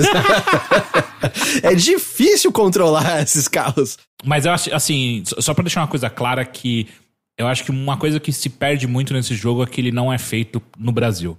Porque se Gran Turismo fosse feito no Brasil, como bem apontou Gótico Suado, a gente ia ver coisas do tipo uma Hilux branca rebaixada, sabe? Uhum. E isso ia me chamar muita atenção dá para rebaixar mexendo na suspensão, né? Tipo, a quantidade de fine tuning, né? De ajuste fino que você pode fazer com as peças que você compra para os carros é absurda, insana e assustadora.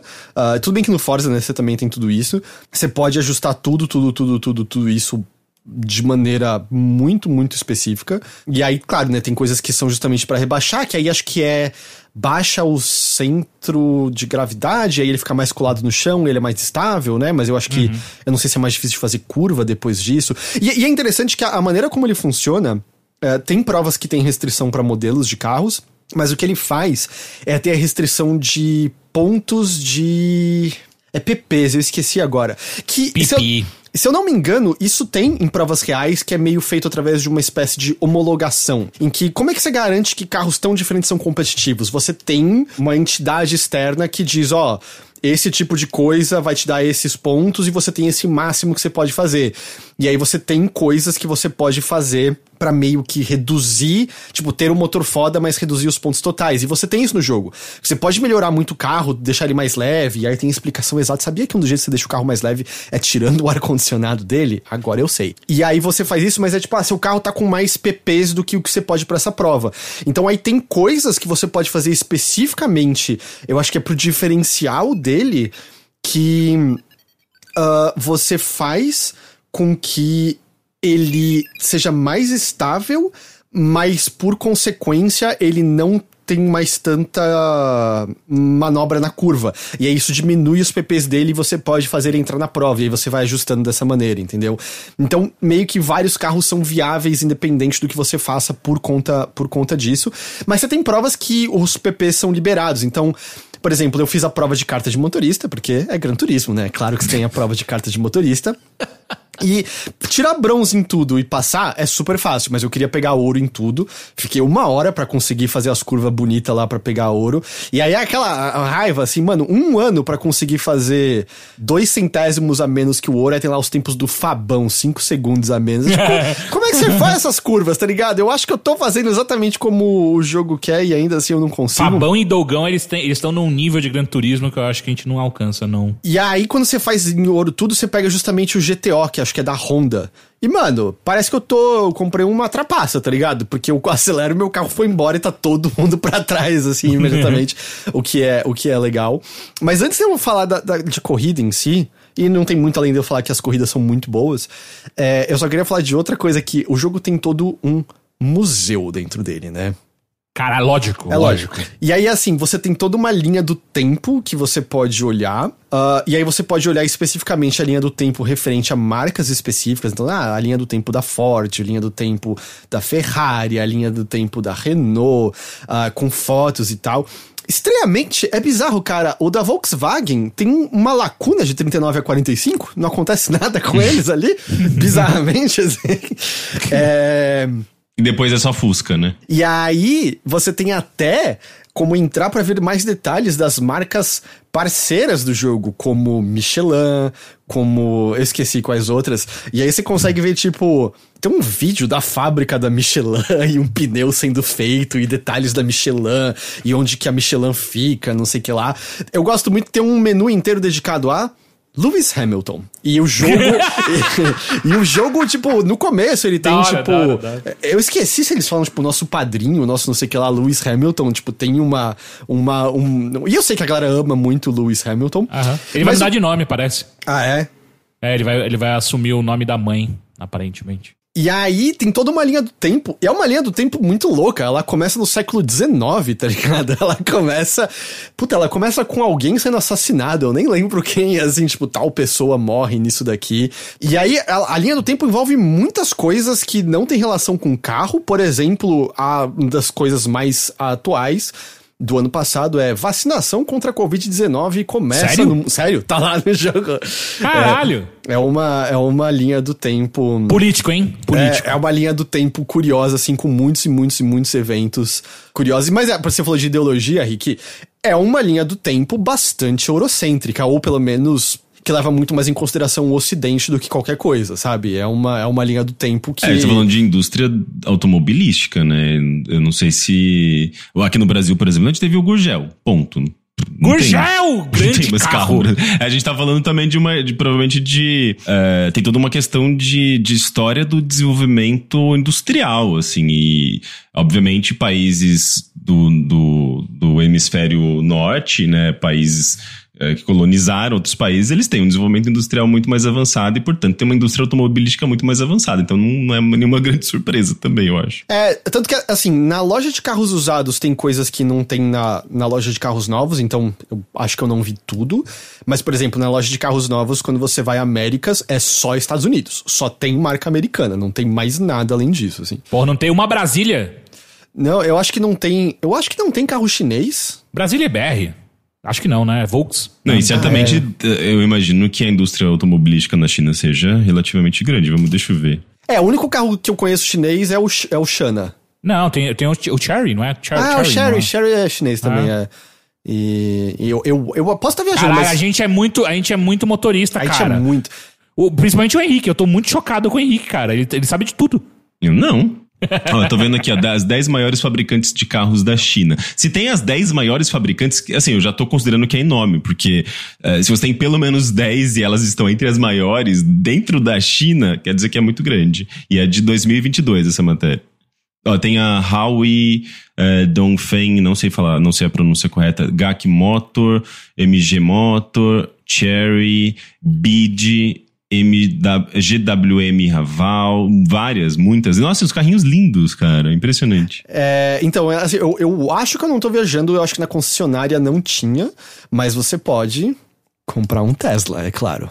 Caralho, tá de sacanagem, claro que sério? você pode, é claro que você pode comprar um Puta Tesla. que pariu, que loucura, Não tem carro velho. chinês, mas tem Tesla. Não né? claro, acredito que, a, claro. que, a, que a Tesla tá ganhando dinheiro de games, velho.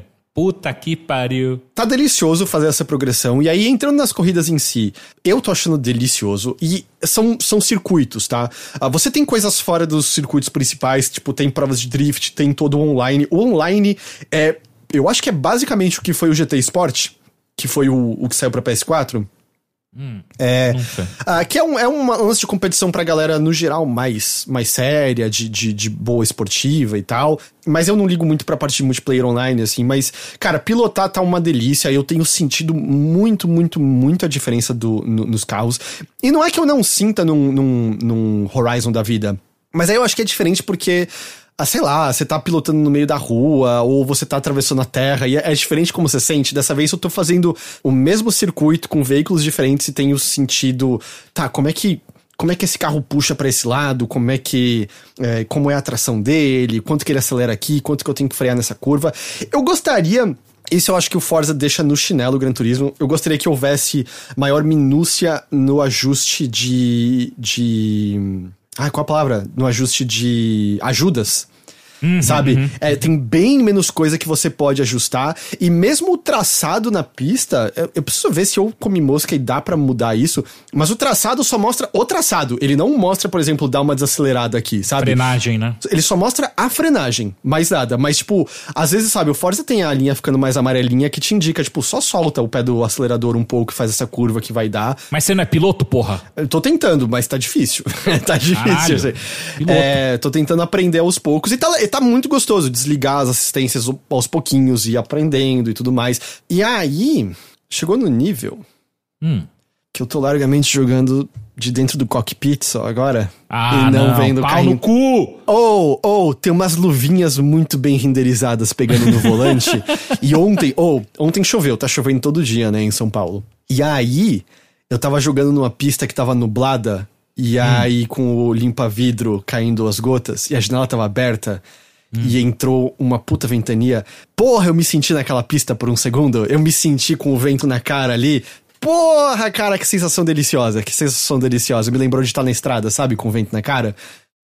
É, é a tec- nova tecnologia, né? Aquela, aquela, aquela coisa de simulador, né? Ah, vem um vento, 4D. vem um cheiro, 4D. 4D. É, e aí as pessoas estão perguntando, Heitor, e volante? Puta, eu tô pensando em comprar um volante. Eu já tava pensando, eu tava pensando já na época do, do, do Horizon. E aí eu, eu tava Sabe que eu negócio vai durar ali uns umas cinco semanas e você vai, vai ficar lá, vai virar um Olha, trambolho, né? tava- Vai que eu, entro no como iRacing uma pessoa depois que, disso. Eu que como uma pessoa que compra essas coisas estúpidas e usa por dois, duas vezes ou uma vez e nunca mais encosta, eu aprovo essa mensagem. É, cinco Compra. semanas é até demais. Eu também acho que vai durar duas no máximo. Porque além de tudo, é, é muito mais legal jogar com a marcha manual do que a automática, né? Porque Lógico, o controle- lógico. Ah, Então compra, que- aproveita e compra a marcha também. Então, no controle não é tão legal. Na direção, se eu pegasse uma que tem a borboleta, sabe, pra trocar É, a marcha, é, é, porra, eu, é. ia, eu ia sentir, sabe? Eu ia, eu ia sentir mais ali. Caralho, Heitor indo, indo pro kart agora.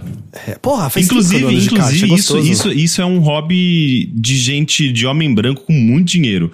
Que é justamente aham. simulador de carro com volante, com tela, aquela coisa. Sabe aquele, aquele cockpit assim? É, eu fui na casa de um homem branco rico que trabalha com tecnologia há pouco tempo e tinha um desses. Eu falei, ok. É exatamente o que eu esperava dessa pessoa. É a carteirinha de homem rico. É, né? nesse, nesse, nesses pilares, homem branco rico, eu, eu cumpro dois terços. Então, assim, já é mais da metade. Eu acho que tá ok. Assim. As corridas estão deliciosas. Admito coisas que eu acho que, puta, são mais fracos e. E tem a ver com essa estética de Gran Turismo que parece jogo de quem põe plástico o filme em volta do controle remoto, sabe? Uhum. É, em que, por exemplo, a IA é uma porcaria, tá ligado? A IA só segue a linhazinha bonitinha. Por mais que eu ache que tem uma certa propaganda exagerada na, na inteligência dos Drivatars, eu sinto que os Drivatars você sente pelo menos um pouco mais de personalidade neles. Ah, mas aí e a boa e Ainda a mais do o seu Elden filho da puta. E a boa e a do Elden Ring, né? Vamos. Não, a IA é uma porcaria, não. ainda, ainda bem que alguém admite essas coisas, porque É, eu é odeio por- quando falam bem de Elden Ring, mas esquecem de falar que a IA dele é completamente assim, Não, é. existe IA. Existe, é inimigo vai vir na sua direção. Ponto. É, e, você, e você pode ficar atacando ele de longe que ele fica, opa, ei, chegou uma flecha aqui, o que, que tá acontecendo? O que é isso? E aí, tipo, é- ela só anda na linhazinha reta, não é, não é muito divertido a IA, sabe? Ela é bem simplesinha. Tanto que eu sinto que, no geral, eu tô, eu tô pilotando contra o meu próprio tempo, não exatamente contra a IA, sabe?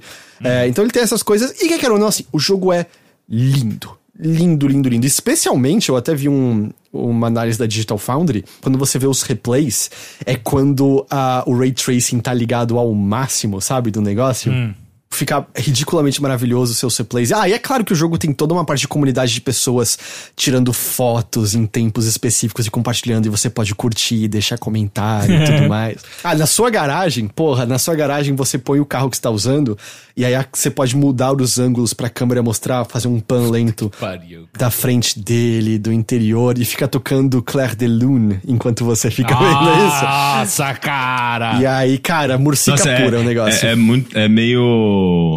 É, é elite the game, assim, né? Tipo, tem um carrão, toca música clássica, tem uma grande mansão. Vou tirar uma foto com a minha grande câmera de 10 mil dólares. Mas é muito preencher fantasias que nunca poderemos fazer na vida real, né? É, é, mas é, é uma fantasia de elite mesmo, é meio que isso, né? E, é, não, tanto que eu acho muito engraçado que a descrição do. do esqueci agora do. Acho que era justamente dos carros pequenos e tal. Era. Porque foi encontrado a necessidade de criar carros que fossem bons para a cidade, e por conta do, do tamanho pequeno, o seu preço acessível fez com que mu- muita gente da população pudesse ter acesso a eles. Aí.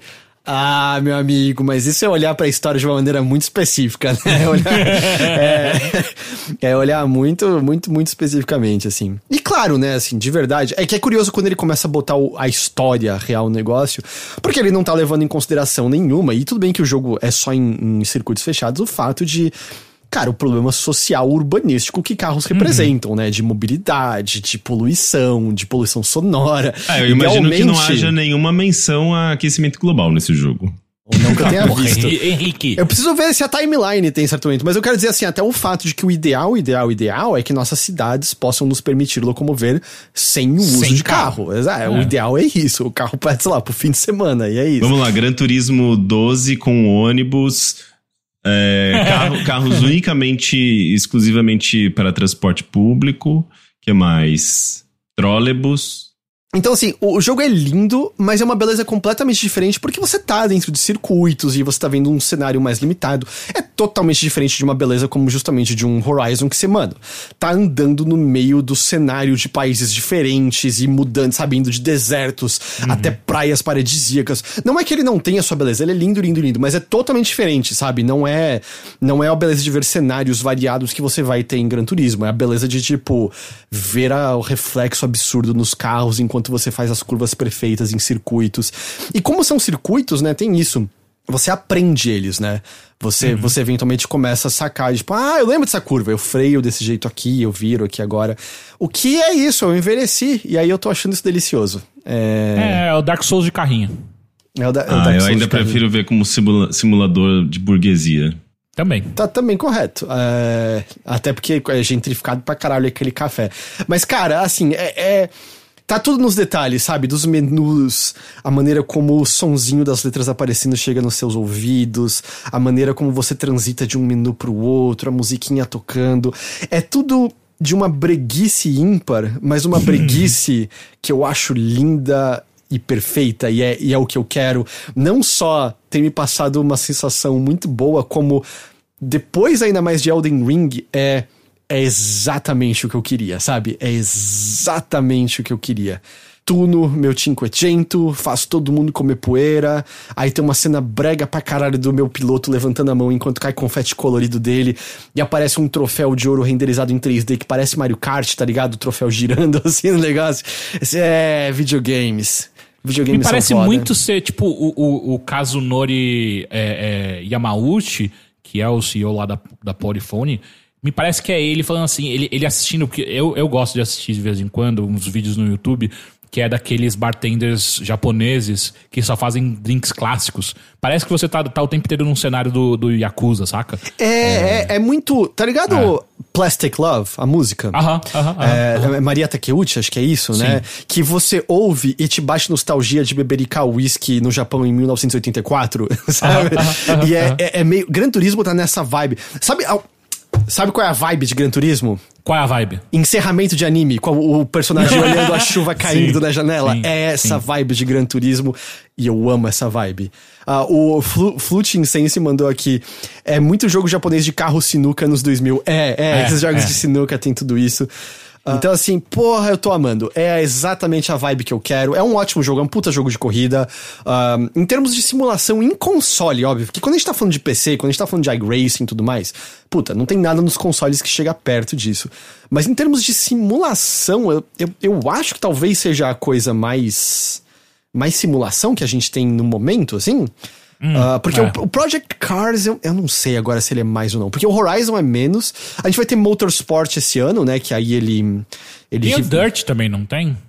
É que quando você considera, tipo. O que, que, é um jogo mais ou menos simulação? Automobilista 2 tá aí faz anos também, né? E assim, não, tem, não sei se dá para ser mais ou menos simulação. Eu acho que são jogos equivalentes. É um simulador, simulador realista. Lembraram do Assetto Corsa agora aqui também. É, então Sim. tem, mas assim, ele. Porque é aquilo que eu falei assim, o Horizon você tem como fazer muita coisa, mas eu acho que mesmo quando você pende ele pro mais simulação possível, ele ainda tem um pé grande no arcade, né? Na, e o, uhum. o, o, o, Gran Turismo é, é mais na simulação, mas ainda distante da, da galera iRacing e tudo mais. Mas é delicioso, cara. Eu tô amando esse jogo, tá uma delícia aí avançando, pegando os carros e ler quatro parágrafos sobre a história daquele carro e, e, e, tunar ele, remover as coisas e ver as explicações de tudo. Maravilhoso, maravilhoso. Eu tô amando o Gran Turismo 7. Tá no PlayStation 4, PlayStation 5. Eu tô jogando no PlayStation 5, tá? Henrique. Eu. Você tinha um lance que você jogou um pouco? Sim, eu joguei um pouco de Young Souls, queria comentar um pouquinho. Ele saiu no dia 10 de março, ou seja, ele saiu uh, nesses dias agora. Uh, e é um jogo de uma equipe francesa, não sei se eles já fizeram outras coisas, chamada um estúdio chamado 1P2P, tipo One Player, Two Player. Uh, eu, é, eu acho que é o primeiro jogo deles. Uh, e ele se destaca muito, muito, muito. Eu diria que ele destaca assim totalmente por conta da, da arte dele. Ele tem uma arte bem desenho animado, assim, um visual totalmente 2D.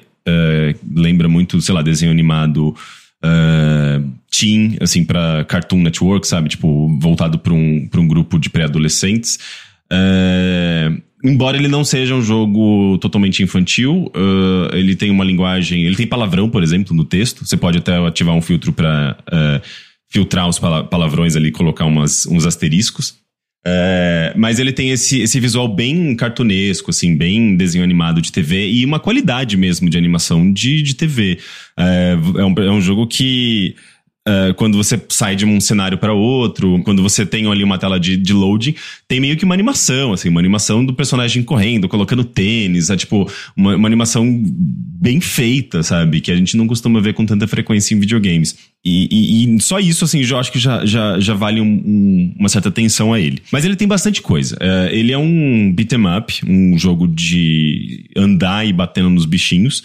Uh, mas ele também tem elementos de RPG, ele tem algumas camadas a mais, né? Tipo, é um, um tipo de jogo que você pega item, equipa o item do seu personagem, o seu, personal, seu personagem muda visualmente, muda o peso, muda a força, sabe? Tipo, é um RPGzinho mesmo.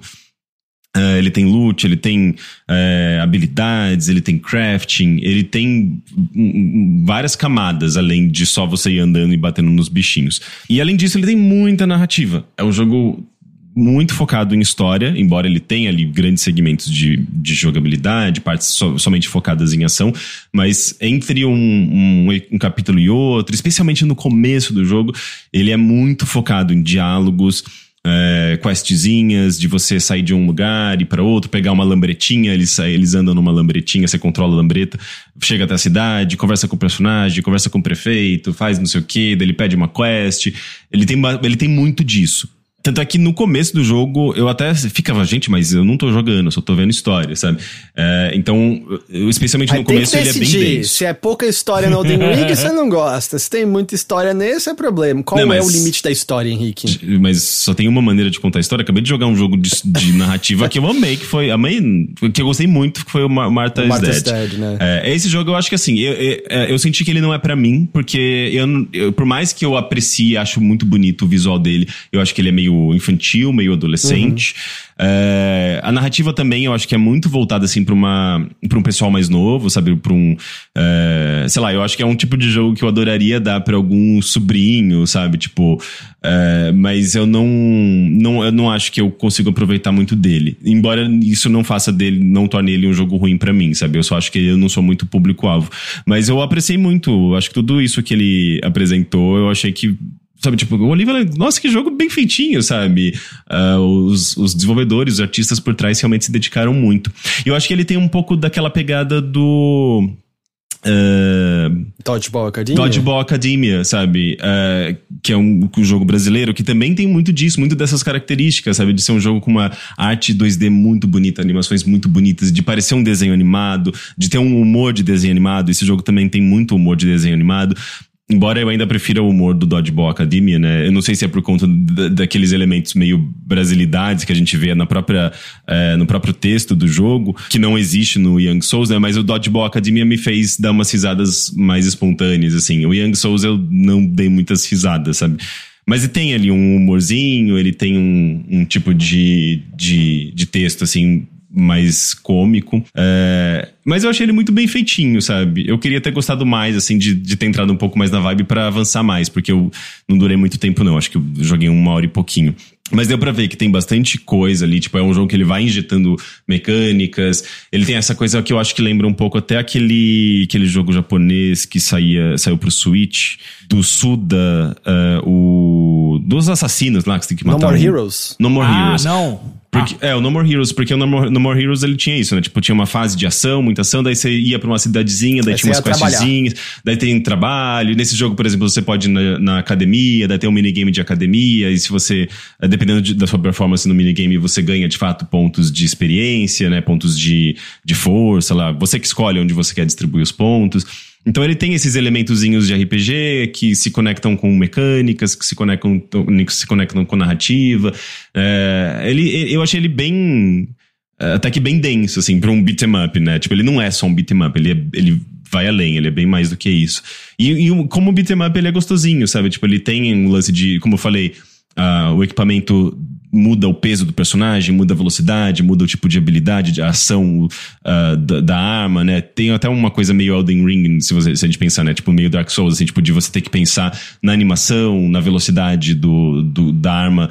Da, da, daquela arma específica que você tá usando. Eu comecei a usar uma arma muito pesada, não me, não me adaptei a ela, preferi uhum. uma arma mais rápida e mais fraca.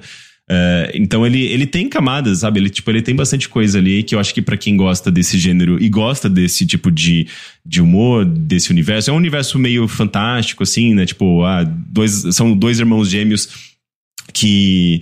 Uh, cujo cujo pai adotivo, que é um cientista, ele foi sequestrado, eles descobrem que tem todo um mundo fantástico debaixo da casa deles, que é um portal para um, pra um mundo de goblins, e daí tem, tipo, aquela coisa bem vilão, sentado num trono, conversando com seus asseclas. É tipo, é bem, é muito desenho, é muito, sei lá, parece, sei lá, eu assisti um desenho... É, que desenho que me, me, me lembrou? Me lembrou de... Pedra dos Sonhos. eu, sabia que você ia falar esse, cara. Caralho. Eu acho que é por conta do trono, né? Do Essa trono. aí é pra todo vilão. mundo com mais de 30 anos de idade aí. É, é muito cringe, mas, é, mas me lembrou. E é francês também, não é? Putz, Pedra dos Sonhos, não sei. Não eu acho sei. que Pedra, ou é italiano, eu não lembro agora. É, eu não lembro agora. Mas, mas eu acho que quem gosta dessa vibe, eu acho que vai gostar desse jogo, porque ele tem bastante. bastante ele tem muitas qualidades, sabe? É, e tá disponível pro Steam, PlayStation, Xbox, eu acho que Switch também. Se eu não me engano, ele tá no Game Pass. É, então é um É, jogo que ele é bem isso. acessível. Se ele eu acho tava que ele, no Game Pass. É, eu acho que ele, eu vi gente dizendo que ele tá no Game Pass, que vê. É, Young Souls Game Pass. É, sim, disponível no Game Pass. Então É, ele é eu um acho jogo que bem que mais- acessível. Me afasta é o combate estilo beat'em up. Ah, mas assim, se você parar pra pensar, considerando esses elementos, essas camadas, ele, ele é tão um jogo de ação assim quanto o próprio Elden Ring que a gente tava falando, É. no, no sentido de combate, sabe? Porque você tem que afastar, você tem que dar parry, você tem que atacar, mas é ó, a, a ação dele, tipo, você não, diferentemente de um Elden Ring que você tem todo um universo 3D, sabe, tipo, com muitas coisas fascinantes pra você explorar, que é é, você vai andando no corredor e vai batendo, sabe? Daí você tem coisinha pra quebrar, é, que você pega, daí que você vai, você vai usar às vezes na, na próxima etapa é, para construir coisas. Ele tem uma certa complexidade na navegação que eu não entendi muito bem, eu acho que é uma coisa que eu entenderia melhor con- conforme eu fosse jogando. Mas você, tipo, você vai liberando uns portais, tem uns caminhos diferentes, quase uma coisa meio roguelike, assim. Ele tem bastante, bastantes elementos, sabe? tipo, muitos elementos, muitas camadas. Eu acho que é um jogo que ele não é só um beat'em up simplesinho qualquer, sabe? Entendi. Então, Young Souls. Ah, tá bom, muito obrigado, Rick. Pra, só pra gente ir embora hoje, eu só queria falar muito rapidamente. O Rick já mencionou ele mais cedo. Mas eu tenho em minhas mãos um Tamagotchi do R2D2. É, isso aqui vai ser melhor pra quem tá vendo a versão em vídeo do que em áudio, mas é um Tamagotchizinho com três botões. Nesse exato momento tem até um Boba Fett, que é um dos eventos que pode rolar nele, mas é só apertar um botão que o evento Ah, era Passa. daí que tava vindo o barulhinho, então. Era, era. Que eu fiquei, ué, mas não tem nada, não tem nenhuma aba aberta aqui, que de onde Não, tá vindo esse barulho? Eu tenho que cuidar dele, né? Ai, que bonitinho. É, então, e por que que eu tenho isso daqui? A Nina recebeu, né? Essas coisas, eu sou casado com uma editora-chefe, ela recebe uns recebidos aí. Aí recebeu esse bagulho aqui. E aí eu falei, posso? Faz tempo. Eu, eu, eu tive um bichinho virtual quando eu tinha, sei lá, 10 anos de idade. Aquele que acho que muita gente teve aqui, que era o que virava três tipos de dinossauro. Ele era uma bolinha. O Dinokun. Didokun, exatamente, Didokun. E, e aí esse aqui é do R2D2. Ele, se vocês olharem pra como ele tá agora, ele tem uns bagulhinho na cabeça agora, que é uma das coisas que ele pode... Ele ele tem várias coisas que ele pode crescer, Nossa, ele pode... São muitos pixels, A, não a pixel entendo. art é, é horrorosa, no geral, tá? Tem coisas que são incompreensíveis nesse negócio É, eu aqui. não tô entendendo. Igual o antigo, o antigo também. Ah, mas eles eram porra menos é detalhados. Isso daí tá muito detalhado. Tem muita coisa, é. Então, e aí ele, tipo, até ontem, o que ele tinha. Sabe aquele, o, o ganchinho que o R2D2 usa pra hackear as coisas, assim, sai da, sai da barriga dele? Ele tinha, e aí é até interessante porque você tem, além de. Ele não faz cocô, tá? Importante. É, você pode alimentar e fazer carinho. Ah, quando ele tá sujo, é só apertar um botão que ele, que ele já tá limpo e tal. Ele não Aí, solta nem aparece- um óleozinho, assim? Nada, nada. E aí de vez em quando aparece o Chewbacca, de vez em quando aparece o Boba Fett, apareceu aquele vilão lá que tem vários braços das prequelas. Ah, o General Grievous? Grievous, é, é, apareceu ele. Ah, e aí você tem dois minigames sempre, um é imbecil, o outro é mais imbecil ainda. E aí, dependendo da evolução que ele tá, ele tem um minigame diferente. Então, quando ele tinha o bracinho, era um minigame de você apertar o botão pra parar na hora certa. E agora é um minigame que aparece o BB-8. Eu não entendi o que tem que fazer. É. E. Não gastem dinheiro nessa porcaria. Eu, Ele co- é- eu tava querendo comprar um Tamagotchi daqueles tela colorida, sabe? Eu acho que eu Sei. vi a Mora postando alguma coisa. Eu falei, nossa, que lindinho. Porque eu, eu, gosto, eu adorava Tamagotchi. Era meu sonho ter um Tamagotchi original quando eu era criança. Só que daí eu fui, fui ver o preço desse negócio aqui no Brasil, obviamente. Custa, sei lá, 700 reais se você importar, sabe? Ah, tá, não. Então eu fui, eu fui ver, tipo, quanto que custava isso aqui, porque eu pensei, ah, deve ser 30 conto. Quanto? 200. Nem fudendo. É, então assim, ele é muito besta, a arte não é tão. Assim, o Tamagotchi em si é lindinho esse ovo, apesar que eu já encontrei ele embaixo do sofá por conta dos gatos. Eu, o bichinho tava gritando ali. é, tava gritando ali e tal. Aqui é Uau! Segundo o Joey, é tipo 15 dólares. É, eu, aqui chegou tipo por 200 conto. Ah, é Brasil, né? Custo Brasil. Ué, você faz vezes 5 essa porra aí. É. Exato. Então, assim, não, você não, Paulo não Guedes, gasta. Você não Bolsonaro. gasta. Você não gasta isso daqui por essa porra. É só porque chegou. Ah, é muito bobinho. Pra, se fosse justamente 30 conto, a gente é, é bobinho, faz barulho de R2D2 e tal. Foi divertido ficar atendendo as necessidades dele no fim de semana e tal. É, pra, Mas, é, cara, pra, pra- pra quem é, compra, sei lá, nos Estados Unidos é meio que 30 conto. Uma pessoa que tem o salário de, de lá, né, vê essa coisinha, ah, é, custa baratinho, eu vou levar. Agora pra gente, não, não, não faz nenhum sentido esse negócio no Brasil. E aí ele pode virar umas naves, ele pode virar outras coisas. Eu não sei o que, que ele virou, eu quase não dei comida pra ele. É, e então eu só queria mencionar isso, cara, não, não, não, não, não peguem isso aqui. Não é um. Eu não sei como tá a tecnologia de Tamagotchi hoje em dia, se evoluiu muito. Então, como eu ele- falei, tem essas, tem esse que é colorido, tem muitos pixels na tela, é bem mais complexo, assim, é mais bonitinho. Cara, esse aqui me parece mais simples que o Didokun. Tipo, o Didokun você podia escolher o tipo de comida, o jogo era mais interativo. A única coisa é que esse aqui tem mais jogo. Mas, tipo, o Didokun você dava banho, você tinha a opção de mandar ele dormir e tal. Esse aqui não tem nada. Tipo, quando acontece algo na tela, você só aperta o botão principal e acabou. Ele faz tudo sozinho. É, então, não recomendo o Tamagotchi do R2D2. Porém, você agora, obviamente, já, já criou um laço, né? E você não Ah, quer sim, deixar ele morrer. sim. Eu, por algum motivo, me referi a ele algumas vezes como Roger. Então, sim. É, Babaca. É, posso fazer um, um recadinho?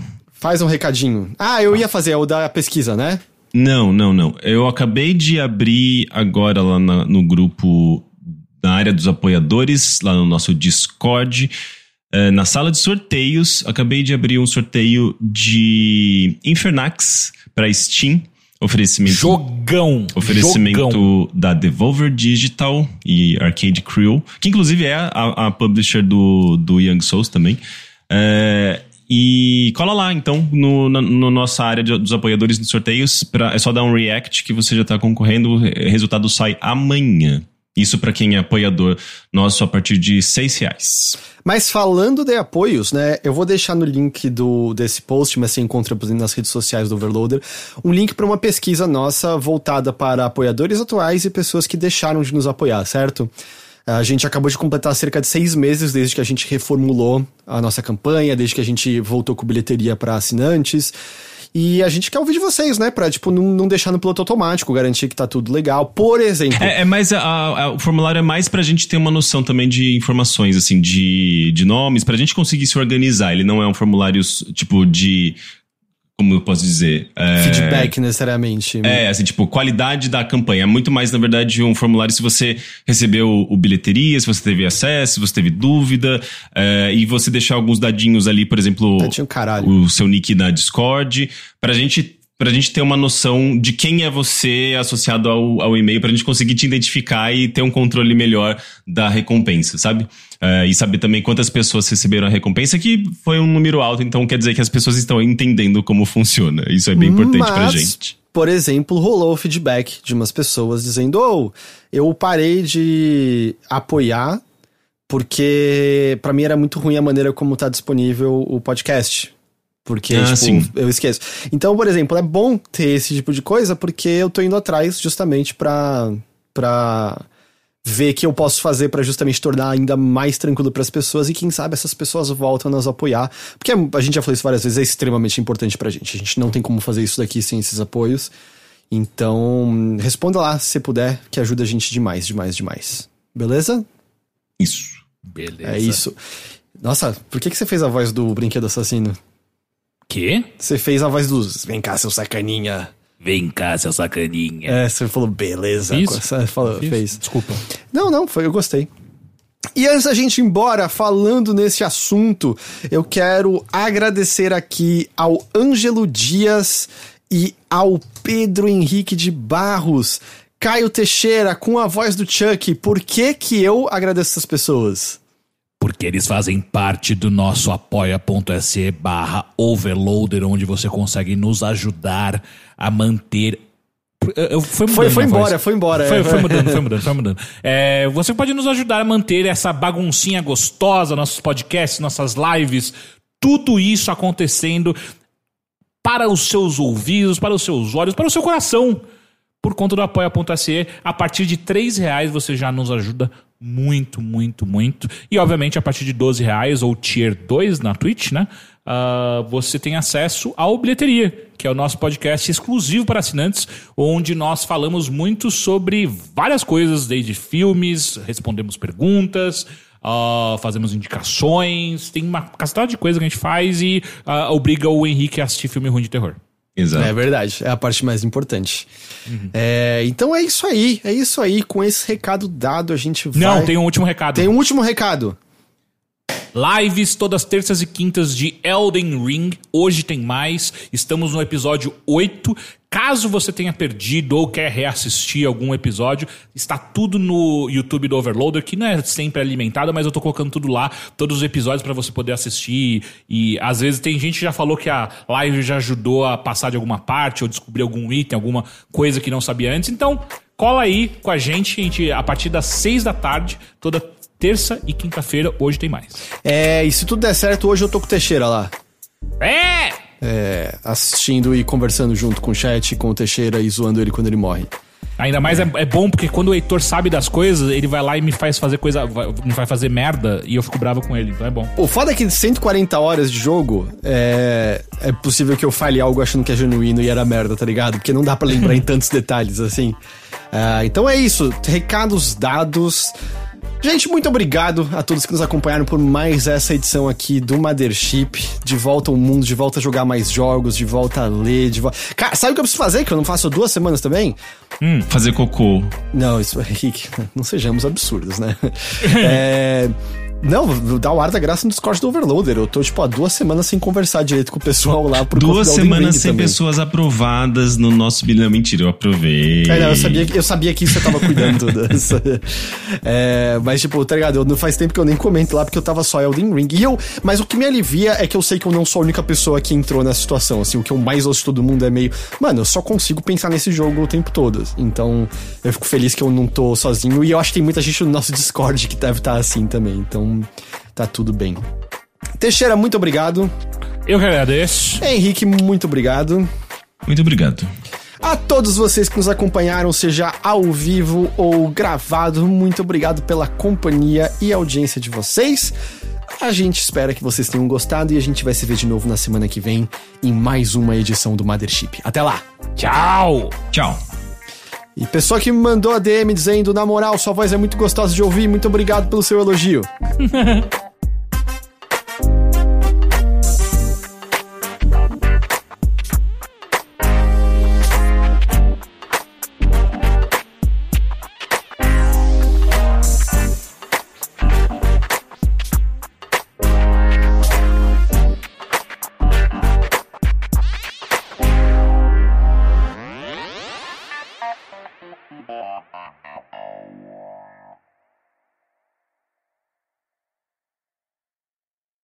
Tras, tres, tros, tras, tres, tros.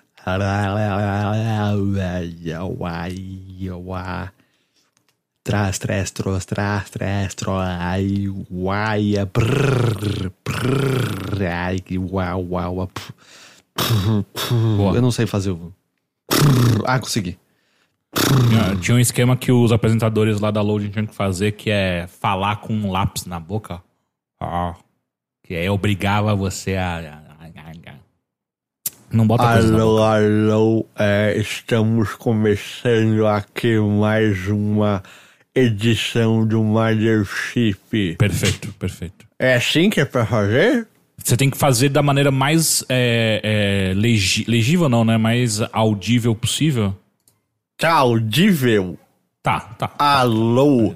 Saudações a todos Isso. e bem-vindos a mais uma edição do Mothership. Parece, podcast parece um velho. Videogames e outras formas de entretenimento eletrônico. Vocês aí o Mothership em 2045. Eu babei muito.